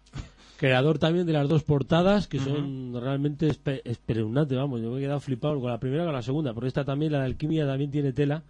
Eh, ¿Le disteis la idea? ¿Surgió él o Jaime, ya Jaime- viene ya Jaime- con el boceto ya? No ¿Sabía le- hasta el título o no sabía el título? sí, eso el sí, título eso sí lo sabía, ¿no? Porque Nosotros, ya... eh, los dos discos hemos hecho eh, lo mismo. eh, le hemos dado una serie de canciones, le hemos dicho cómo se llama el disco y la idea que tenemos de lo que queríamos contar con ese disco, etcétera. Como concepto, pero no idea de... concepto del disco igual y y él de repente te ha mandado un correo con esas portadas. Es que es es como- increíble. ¿sabes? O sea, por ejemplo, con Triste yo no he visto una portada más triste en mi vida. ¿sabes? Mm, es, increíble, es increíble. Es una lágrima que se le mete en la cara y todo, es increíble. Pues es un artista. Yo, le- yo di- siempre digo que es un hombre del renacimiento porque hace de todo y todo lo hace bien. Es alucinante. Bueno, eh, ese guitarrista Imperfecto Bultus, que es lo que nos hemos comentado. No una, cómo toca. una banda 12 veces que, yo. descubrí en el Milwaukee, este os he contado antes un poco la anécdota, y luego me metí en el MySpace y me quedé loco cuando la escuché. Digo, oh, madre mía, digo, este apaña, ¿dónde ha salido esta gente tan friki? Y yo quedando también un poco también a mi bolita y que no pospicoteo, cuando los descubrí me quedé así un tanto flipado. Y ya cuando vi el nexo de unión vuestro, digo, anda, que menudos frikis se han juntado aquí en Psicofonía Records. Bueno, continuamos un poco hablando un poco de de D&D. Hay otra cosa que me llama mucho la atención también, lleváis muy acentuada eh, vuestra puesta en escena, vuestra forma de estar, o sea, forma de vestir, eh, lo lleváis todo muy, muy métrico, muy pensado, quizás. Eh, es otra apuesta que tiene la banda en directo. Sé que alguna vez habéis llevado una bala- bailarina, no sé si ahora en, el show actual la lleváis otra vez o no. Eh, contadme un poco. Siempre Va todo muy armónico en... Nosotros cuando empezamos a hablar del grupo, eh, Deidre eh, aglutinaba un montón de, de conceptos que nos gustaban. O sea, música, vestuario, Sandra es estilista. Eh, el baile en su momento, ahora últimamente no, no lo hemos llevado, pero sí es cierto que ha estado Bea, una compañera bailando con nosotros muchos años. Eh, a mí, particularmente, cuando voy a ver un grupo, a mí lo primero y primordial, por supuesto, es la música, ¿no? Somos un grupo de música. Pero a mí me encanta que, que o sea, es, es un, un es Que haya una un pequeño teatro. es, es una posibilidad más de, de, de expresión. expresar, sí. ¿Sabes? Es, mm, nosotros siempre hemos tenido mucho cuidado con, con, con la imagen del grupo porque nos parece básico. A mí me encanta ver un grupo que tiene personalidad a su manera, eh, ciertos toques de, de muchas cosas hacen un todo. Y yo, en ese sentido, lo tenemos clarísimo. Siempre nos ha gustado mucho eh, pensar. vamos a hacer un disco, esta es la música, venga, ¿y qué, qué vestuario llevamos ahora? Pues venga, por ejemplo, para este disco, vamos a buscar algo así, vestuario antiguo y tal. Nos encanta, si, si te gusta hacer cosas, si te gusta crear, al final es otro, otro espacio más que tienes para desarrollar todo lo que tienes dentro, ¿sabes? Es, no sé, siempre nos ha gustado y creo que siempre lo haremos así. Y en directo actualmente lleváis el escena, el- la imagen que, que aparece en... Sí, ¿no? Sí, sí, sí. Totalmente sonriente, joder, joder. Sí, sí, lo intentamos. Hombre, está claro que no en todos los sitios se puede hacer todo lo que uno quiere, ¿no? Porque igual tocas en una sala muy grande, muy preparada y puedes llevar más cosas. Nosotros solemos llevar bastantes cosas en el escenario y tal. Pero bueno, siempre siempre intentamos, por lo- no nos verás subirnos en vaqueros. No, no. Por lo menos a los delante. No, no, Yo en no. eso soy un poco más. Yo a ver, tú estás medio escondido. Estoy medio- no, pero bueno, No, últimamente estoy intentando Eh. estar un poquito acorde, ¿no? Yo es que vengo del, del transmetal y, Ah, bueno. y en el transmetal ya sabes lo que hay, cada uno salía con lo que tenía. De la bermuda y... Y en la bermuda y lo que fuera. No, pero sí, siempre intentamos eh, que el grupo tenga una imagen, ¿sabes? Y que con el paso del tiempo se va madurando y vamos cambiando y se va viendo, ¿no? Dices, ves las fotos de la demo y dices, mira, cómo íbamos, cómo vamos evolucionando, cómo evoluciona nuestra música al mismo tiempo que nuestro vestuario, nuestra forma de pensar. A mí me encanta. Eh, bueno, eh, una cosa que también me llama la atención, veréis, bueno, presentéis este segundo larga duración, una presentación con un digipad realmente excelente, buenas letras, eh, buen sonido, buena producción, buenos temas, y luego, sin embargo, os metéis en vuestra, estáis a la moda, eh, entréis en vuestra web y hay para descargar siete temas que vienen incluidos en Alquimia, el primer trabajo discográfico triste y la demo. Yo, yo ya me he descargado la demo y, y triste. Eh, eh, ¿No es un contrasentido hacer todo esto? No. ¿O simplemente hay que apuntarse al carro porque no quedan más cojones? Es que hablando en plata. En, en mi sentido. Bueno, habla tú. Yo es que lo que creo que el concepto que tenemos con el grupo y con nuestra música, yo lo, lo primero que, que valoramos y lo que queremos es que llegue a cuanta más gente más, o sea, mejor. Lo que llegue a todo el mundo. Entonces, hoy en día está claro que todo el mundo se descarga música por internet y es, es que no, no, no se puede negar eso, ¿sabes? O sea, todo el mundo lo hace, yo lo hago. Todo el mundo lo hace. Entonces, Oye, eh, perdona, ¿sabes, ¿sabes, Fer, que están empezando a salir compañías discográficas que solo se volcarán los CDs por internet? Sí, sí, sí. Ahí, ahí hay unas cuantas, ¿eh? En heavy metal me parece, no sé si hay todavía alguna, pero ya he empezado un poco esa tendencia, ¿no? Hay compañías discográficas que solo van a editar en internet como, bajo como, descarga. como dicen en El Señor de los Anillos al principio, el mundo ha cambiado. no, joder, es que es lo que dice Víctor. Que que- la- las cosas cambian, entonces tienes que adaptarte. Si la gente se descarga música por internet y tú quieres que te conozcan, pues descárgatelo y luego si te interesa te lo compras. Y el, el cariño que has puesto y las ganas que has puesto en hacerlo bien eh, es básicamente para que el que realmente le interese se lo compre y lo, y lo tenga en casa y lo disfrute. Pero tú lo que quieres, lo primero es que te escuchen. Entonces, Y aparte de que nosotros, eh, si hemos hecho un digipack mm, precioso y nos hemos dejado el dinero que haya el sido. dinero que haya sido ahí, etcétera, ha sido porque a nosotros nos encantan los CDs y nos gusta mucho tener nuestros CDs originales de los grupos que nos gustan, etcétera, y, y deseamos hacer- ofrecer lo mismo para que yo el que lo quiera. El que no quiera comprárselo, pues que no se lo compre. Pues que lo escuche, ya está. Si es que Que lo es eso. escuche. Es que no, no, ya te digo, no, no vemos mayor, mayor problema porque nadie nos ha puesto una pistola en la cabeza para decirnos sacar un CD estupendo con. No, lo hemos hecho Que aparte, nos encanta. ten en cuenta que hoy en día, tal y como está el mercado discográfico, lo- los grupos así a este nivel, la mayoría de esos discos los venden en los conciertos. Claro. La gente ¿Qué? va, le gusta y dice, pues mira, me interesa, lo ve, lo ve bien presentado y dice, coño, pues me lo llevo. Si total tampoco me cuesta mucho. Que yo creo que es donde más se venden eh, CDs, ¿eh? Sí, sí, en, en la presentación de los bolos de las bandas, ¿eh? Si en las tiendas cada vez hay menos discos. Sí, no, y carísimos, eso por otra parte. O sea, que, es que Yo, encima- mira, yo, mi manera de pensar en ese sentido es que si yo. Mira, por ejemplo, de nuestro disco hay 7 de los 10 temas. Precisamente por un, por un- no están los 10 por un poco de. mm, El que se lo compre que. Que tenga Vale. un extra, ¿no? Sí. Pero más allá de eso, yo pienso, o sea, todos pensamos igual. Escucha la música. Si te gusta, vendrás a uno de nuestros conciertos. Por supuesto, pagarás la entrada si no eres un enchufado de alguna radio. No. No, yo mira... que nada, que era de broma. No Eh, yo al final pago, soy gilipollas. No, no, te la caso cuento. que vendrás al concierto, pagarás la entrada y si te gusta, te convencemos realmente y te gusta la música, te comprarás el disco que estará a 10 euros y no a 20. A mí me parece súper fácil, ¿sabes? Sí, ¿no? Sí, hasta ahí hemos llegado. Pero que está claro que... está- Eh, o sea, vamos a ver, para el músico, para vivir de ello, fatal, fatal, muy mal. Que se recupera lo que has invertido, pues a veces esperas que sí, está claro. Pero, pero bueno, es lo que te digo, lo hacemos porque nos gusta, ¿sabes? No es Claro, pero es que, por ejemplo, a ver, ¿a cuánto vendéis vuestro CD en los bolos? 10 euros. 10 euros, vale. ¿Y cu- ¿Y si- cuánto se supone que tú crees que ves el CD en una tienda Pues por lo- ejemplo, lo- lo- Alquimia. Lo, he visto a 15 y a 16. 15, a 20 también, seguro? Y a 22 Hmm. también, posiblemente. Claro, por eso que, que yo tampoco quiero engañar a nadie. Eh, el, el- nuestro CD es el que lo quiera, lo- de hecho lo piden, lo siguen pidiendo con cuentagotas, Ujú. pero en nuestra web te lo puedes comprar, puedes escuchar 7 de los 10 temas, con lo cual si no te han gustado los 7 no te van a gustar los otros 3. Exactamente, ya. Mm, ya te digo que mm, está bastante fácil y en los conciertos la gente compra discos, oye, también... También hay muchos que se lo descargan y luego van a los conciertos, eh, también me parece una postura No sé, es que, es, que es, es que es, es un, es un mundo muy complicado. Es un, el rollo de la moral es, Porque también hay mucha gente que tira ahora del moralismo, de, eh, de estas historias. Es que sí, eh, eres un pirata. O sea, antes nadie hablaba de eso cuando nos cambiábamos las cintas y nos tiramos soy a la un cara. pirata, ¿sabes? pero a saco. Pero, sí, pero lo he es sido que siempre. la gente, la gente es mogollón de... No, no me sale la palabra. Manejable. No, me refiero que, que, la, que es muy falsa la gente, que está guay Eh, de... pira- piratismo, a ver, pirateo siempre ha habido. Porque yo cuando supuesto. tenía 18 años intercambiaba vinilos con el otro, pues me los grababa en cinta, Claro. como todo el capullo, porque no me podía comprar 10 10 vinilos en un día. Me compraba a lo mejor 3, cambiaba 3, pasaba 3, pues como he hecho todo hijo de madre. Ahora lo pasa que se hace por internet. Si es que tampoco Exactamente lo mismo. eh, pasa nada del otro mundo. Y cuando pasan los bolos, pues te lo- yo es que por regla general me los compro los bolos. Claro. El otro día no sé dónde me compré uno, uno, 10 euros, pues vale. Pero yo en una tienda ya es que actualmente ya no.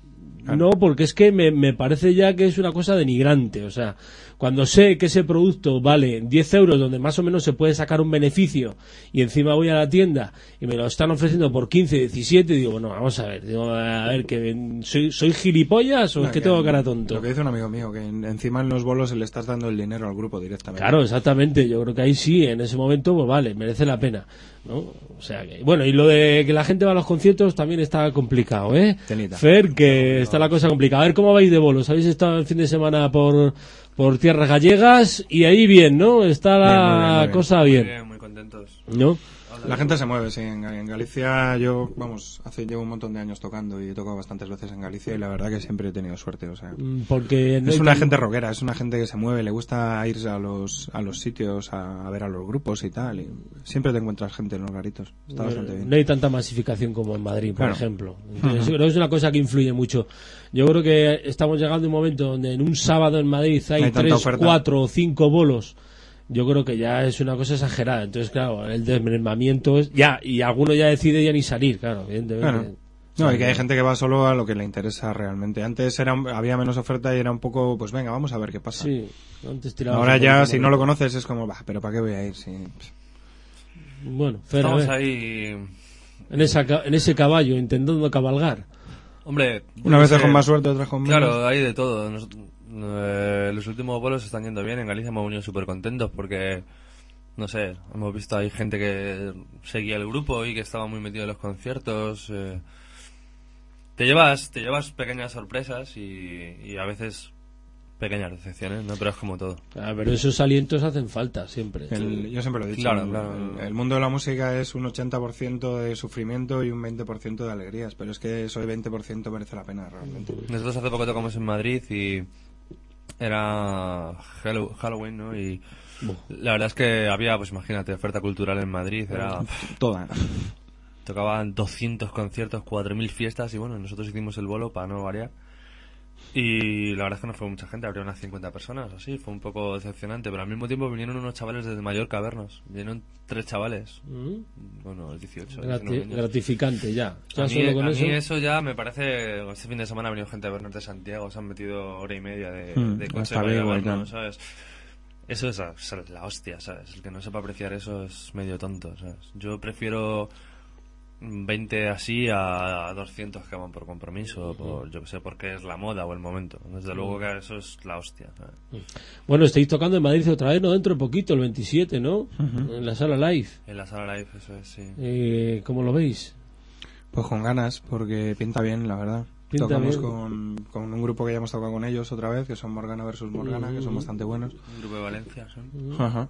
Y... Con el Iadomus, de aquí de Madrid. Yo creo que es un buen cartel. eh, a ver qué tal sale. Es una sala Es una buena sala mítica, para es una buena sala. Sí, ahora está muy remodelada, está muy Claro. bonita, sí, luego. Nada, nos apetece, nos apetece mucho tocar, ¿sabes? la verdad. Siempre nos apetece tocar y en esta ocasión, pues, en casa. ¿Habéis cerrado alguna fecha más para fuera de Madrid eh, por el momento? Tocamos dentro de dos semanas en Santander, el 20. Ah, ah, y bueno, esta estamos semana, en la sala semana tocamos en, en Gerona Ajá. Y lo que pasa es que Víctor ha tenido un pequeño percance. Pequeño problema con la muñeca. Pero bueno, eh, vamos a ver cómo salimos de él. Y, y eso, Santander, luego tenemos en Madrid el día 27 y luego tenemos en Alcorcón también en Madrid el día 10 de enero y para el año que viene mm, ya estamos moviendo cosas. Hay Jaén, Barcelona, Zaragoza, hay bastantes cosillas. No, eh, veo que os movéis mucho, pero todo esto es cuestión vuestra, claro, porque hoy en día hay que pagar primero la sala, Sí, eh, está que muy, eso muy ya es, También es la leche. Ahora mismo tenemos a Alberto, que es el cuarto de Idre Que nos está echando un Nos cable echando un enorme. cable Sí, con- ¿no? con Y todo. lleva mucho... Sí, es es, mm, es muy es muy muy muy duro. Yo ahora mismo, por ejemplo, aprecio muchísimo la labor de Alberto porque porque a mí me está quitando mucho trabajo a todos, ¿no? Y nos deja centrarnos un poco más en la música, que al final es lo importante, ¿no? Pero hay que pegarse, las salas tienen unas condiciones penosas, penosas carísimas. para un grupo, es, mm, no sé, no sé. Mientras no se haya pasado eso de que cuando vas a tocar os han suspendido el concierto porque dicen que no va a venir gente y todas esas historias. A nosotros nos ha pasado de todo, ¿sabes? De todo. O sea, de llegar a una sala en Zaragoza y meterte eso, 300 o kilómetros y llegar allí. Dile a tu batería que toque más bajo. o sea, la gente que hace conciertos como nosotros por toda España y se ha recorrido pueblos y tal, sabe que es. Que está jodida. Está jodida la cosa y encima los que lo hacemos, yo creo que. Yo aprecio un montón a los grupos que como el nuestro salen por ahí porque somos héroes. O sea, es que. La recompensa, como dice Víctor, es muy pequeña, ¿no? Para el esfuerzo y el trabajo que, que supone salir a tocar, ¿no? Pero, oye, si lo haces es porque te gusta y otra vez más nadie nos obliga a hacerlo. con ¿Qué es lo que te digo? Te pasan cosas como, como en Vigo, que te llevas la sorpresa de que hay un montón de gente y que están súper entregados y les gusta. Igual has tenido un viaje larguísimo, estás hecho a polvo, no te apetecía, estás ahí montando desde la hora que sea. Y después del bolo te quedas como diciendo, me cago en la leche. Pues claro que sí, joder. Claro, claro. Es...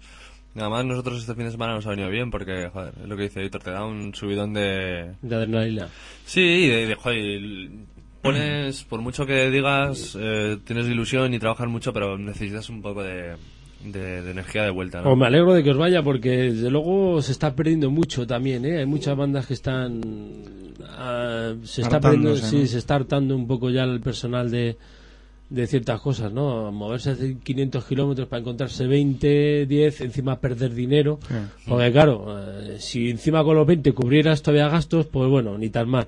Pero llegas, encima hay 20, encima tienes que alquilar 250 euros que vale la sala, y dices, Sí, joder, sí, digo, sí, madre de Dios, más la gasolina, más vete a dormir. Pero bueno, me voy de turismo, vale, te vas de turismo, por la noche tocas, pero joder, sí. La, la cosa tiene tela. Es ¿eh? exactamente eso. Eh, Héroes, desde luego, no, no lo discuto, Fer y Víctor, ¿eh? desde luego, porque, vamos, yo, desde luego, no he aguantado ni tres meses, ya te lo digo yo.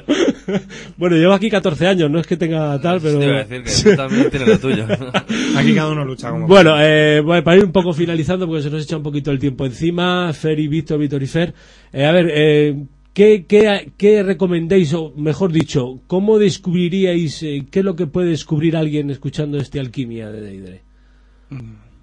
Yo creo que sinceridad en la música. Y bastante sentimiento plasmado en ella. Es un poco... Es música muy sincera y muy, muy directa, ¿sabes? Muy... Con mucho sentimiento, no...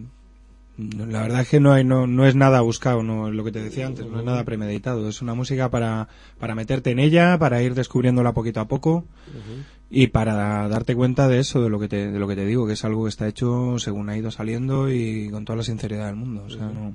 Yo pienso que para escuchar el disco tienes que, con- como decíamos antes, con toda la avalancha de información que hay, es mucho pedir, ¿no? Pero sí que requiere, nuestra música requiere un poco de atención y una tercera escucha y una cuarta. También en la música que nos gusta y no hemos descubierto nada nuevo, ni hacemos nada Sí, claro, nuevo, sí. ni... Pero bueno, pienso que es una música sobre todo, está muy trabajada, eh, lleva mucho trabajo detrás, es a todos los niveles, a nivel lírico, a nivel musical. Un poco de paciencia, yo pido un poco de paciencia a la gente. Y además os movéis en unos ambientes eh, nada, nada, nada habituales en, nuestro país, ¿no? Porque, porque claro. de esta tendencia sí que bandas que nos vienen de fuera, pero en este país no hay tantas que se mueven en vuestra tesitura. Claro. Y además apostando en castellano, que eso todavía ya encima lo más difícil todavía, porque ya riza el rizo. O sea que vais todavía más en contracorriente. Pero bueno, yo os veo ilusionados, por lo menos veo que los bolos vais llegando, tal, no sé. Hombre, si haces lo que te no gusta. qué. Claro, es que no me gusta mucho, entonces... eh, me repito como el ajo, pero es que como... eh, No, no nos obliga a nadie a hacer esto, ¿sabes? Hay mucha gente que está todo el rato quejándose, no sé muy bien de qué. Esto estamos porque nos gusta hacerlo, nos encanta y ya te digo que la- esas pequeñas recompensas que tiene de vez en cuando a nosotros nos sirven, ¿no? Para seguir tocando. Y si no es en Deidre será en otro grupo y si no haciendo otra cosa, pero nos gusta hacer música y si tenemos la suerte de poder llegar a gente, mejor que mejor. Bueno, pues nos vamos a despedir. Bueno, un placer. Eh, ¿Alguna cosa más queréis Igualmente. decir a los oyentes de la Frontera de Silencio? Podéis saludar y todas esas cosas. Pues nada, que, que un saludo muy grande, que, que lo escuchen, que a ver qué les parece. Sí, bueno, eh, eso, que se pasen por, por La nuestra web. web. que es deidreweb.com y- o por el famoso MySpace, que el que no lo tenga no funciona, que es myspace.com barra deidrespace. y bueno, animar a la gente que se pase por algún concierto, que, que es otro puntito más a la música, es otro girito de tuerca en directo. Ujú. Y darte las gracias por invitarnos. Un placer muchas estar gracias. aquí. Un placer, hombre, que sea en el tercero. Eso, En el tercero yo quiero acústico, o sea que ya, eh, voy a Prometido. firmar aquí voy a sacar Prometido, contrato. Vamos a sacar contrato. Oye, lo que vamos a hacerlo lo acústico antes. Bueno, tenéis pensado sacar un trabajo discográfico en acústico, pero ¿qué ha pasado con eso? ¿Se ha quedado un poco fuera o lo tenéis un poco pendiente? Sigue estando, sigue estando en la cabeza porque Es una idea. es una idea que tenemos que nos gusta mucho a todos. Lo que pasa que ciertamente aquí el señor que tengo aquí al lado es un animal de directo del Claro, le metal. gusta más el parche. No, no, también le, le gusta todo, eh. Lo que pasa que mm, realmente ahora, ahora Que hay que sacar tiempo para hacerlo Claro, bien, claro, y no no- andamos muy sobrados de tiempo. no- nosotros somos, si hacemos una cosa queremos que sea bien hecha. Entonces ahora mismo nos pide el cuerpo un poco más de distorsión y doble bombo. Vale, pues nos vamos a despedir con un tema. Fer, te toca a ti escogerlo. Yo he escogido Magenta, Víctor ha escogido Brújula y a ti te toca uno. ¿Y por qué? Claro, aquí siempre hay un porqué. Pues yo voy a, voy a escoger Alquimia, porque, porque también es un tema que nos gusta mucho, da título al disco y tiene un poquito de todo lo que hacemos, yo creo, un poquito de melodía, un poquito de caña. A ver si les gusta a, los, a tus oyentes. Pues nada, eh, un placer, eh, mucha Igualmente, suerte. Eh, creo que te- tenéis una apuesta sólida y diferente, por lo menos. A ver si cuaja. Lo que pasa que ya sabéis, eh, aquí hay que trabajar, trabajar, trabajar, suerte, suerte, pasta, pasta también. Y muchas cosas más. Pues nada, mucha suerte eh, y nos vemos por aquí en el tercero con el acústico. O sea, vale. y, y tomando nota. que- Está grabado, ¿no? Prometido. porque yo desde luego no pienso ir de aquí, a no ser que me eche por aquí la policía algún día. Bueno, vamos allá, brújula, alquimia. Digo, alquimia.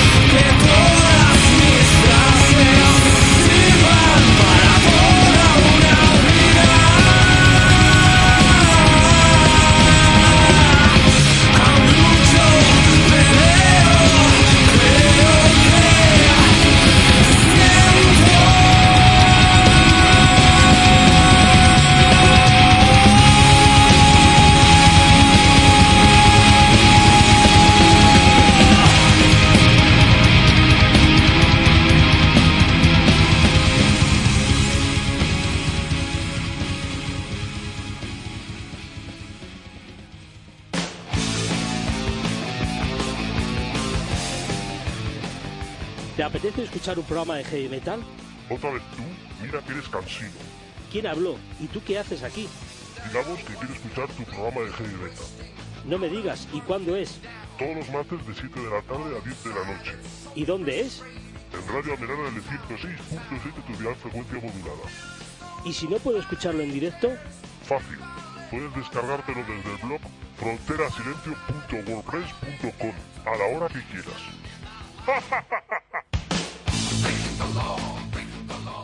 ¡Ey! Ya veo que te lo sabes muy bien. Recuerda que soy tu mente. Uf, ¿y tú eres la voz de mi mente? Sí. ¿No te gusta? Jódete. Estás en la frontera del silencio.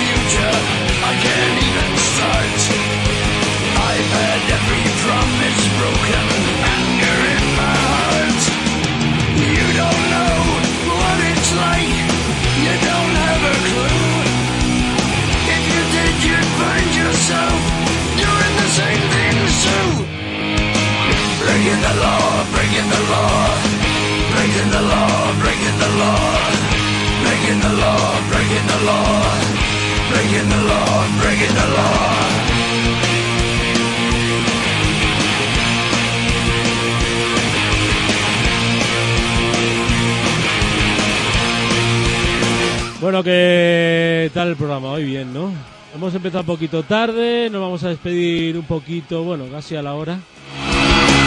Bueno, está- hemos tenido por aquí a Teidre, la banda madrileña, el trío, bueno, hemos tenido por aquí a Feria Víctor, interesante, yo creo que os podéis un poco bucear en su música, que yo creo que es bastante interesante. Eh, nos vamos a ir despidiendo. Bueno, la semana que viene ya sabéis que hay entrevista, está montado el debate Nuestra Música al Descubierto aquí en este programa de radio y hablaremos un poco por de todas esas cosas que nos pican mucho, pero mucho, mucho, mucho, mucho. Discográficas, medios de comunicación con ánimo y sin ánimo de lucro, bueno, salas, conciertos, festivales, etcétera, etcétera, etcétera. SGAE. Así que nada, me despido un poco con esa versión de los Judas de la mano de los Motorhead de Break It Down. Agu benur sayonara law,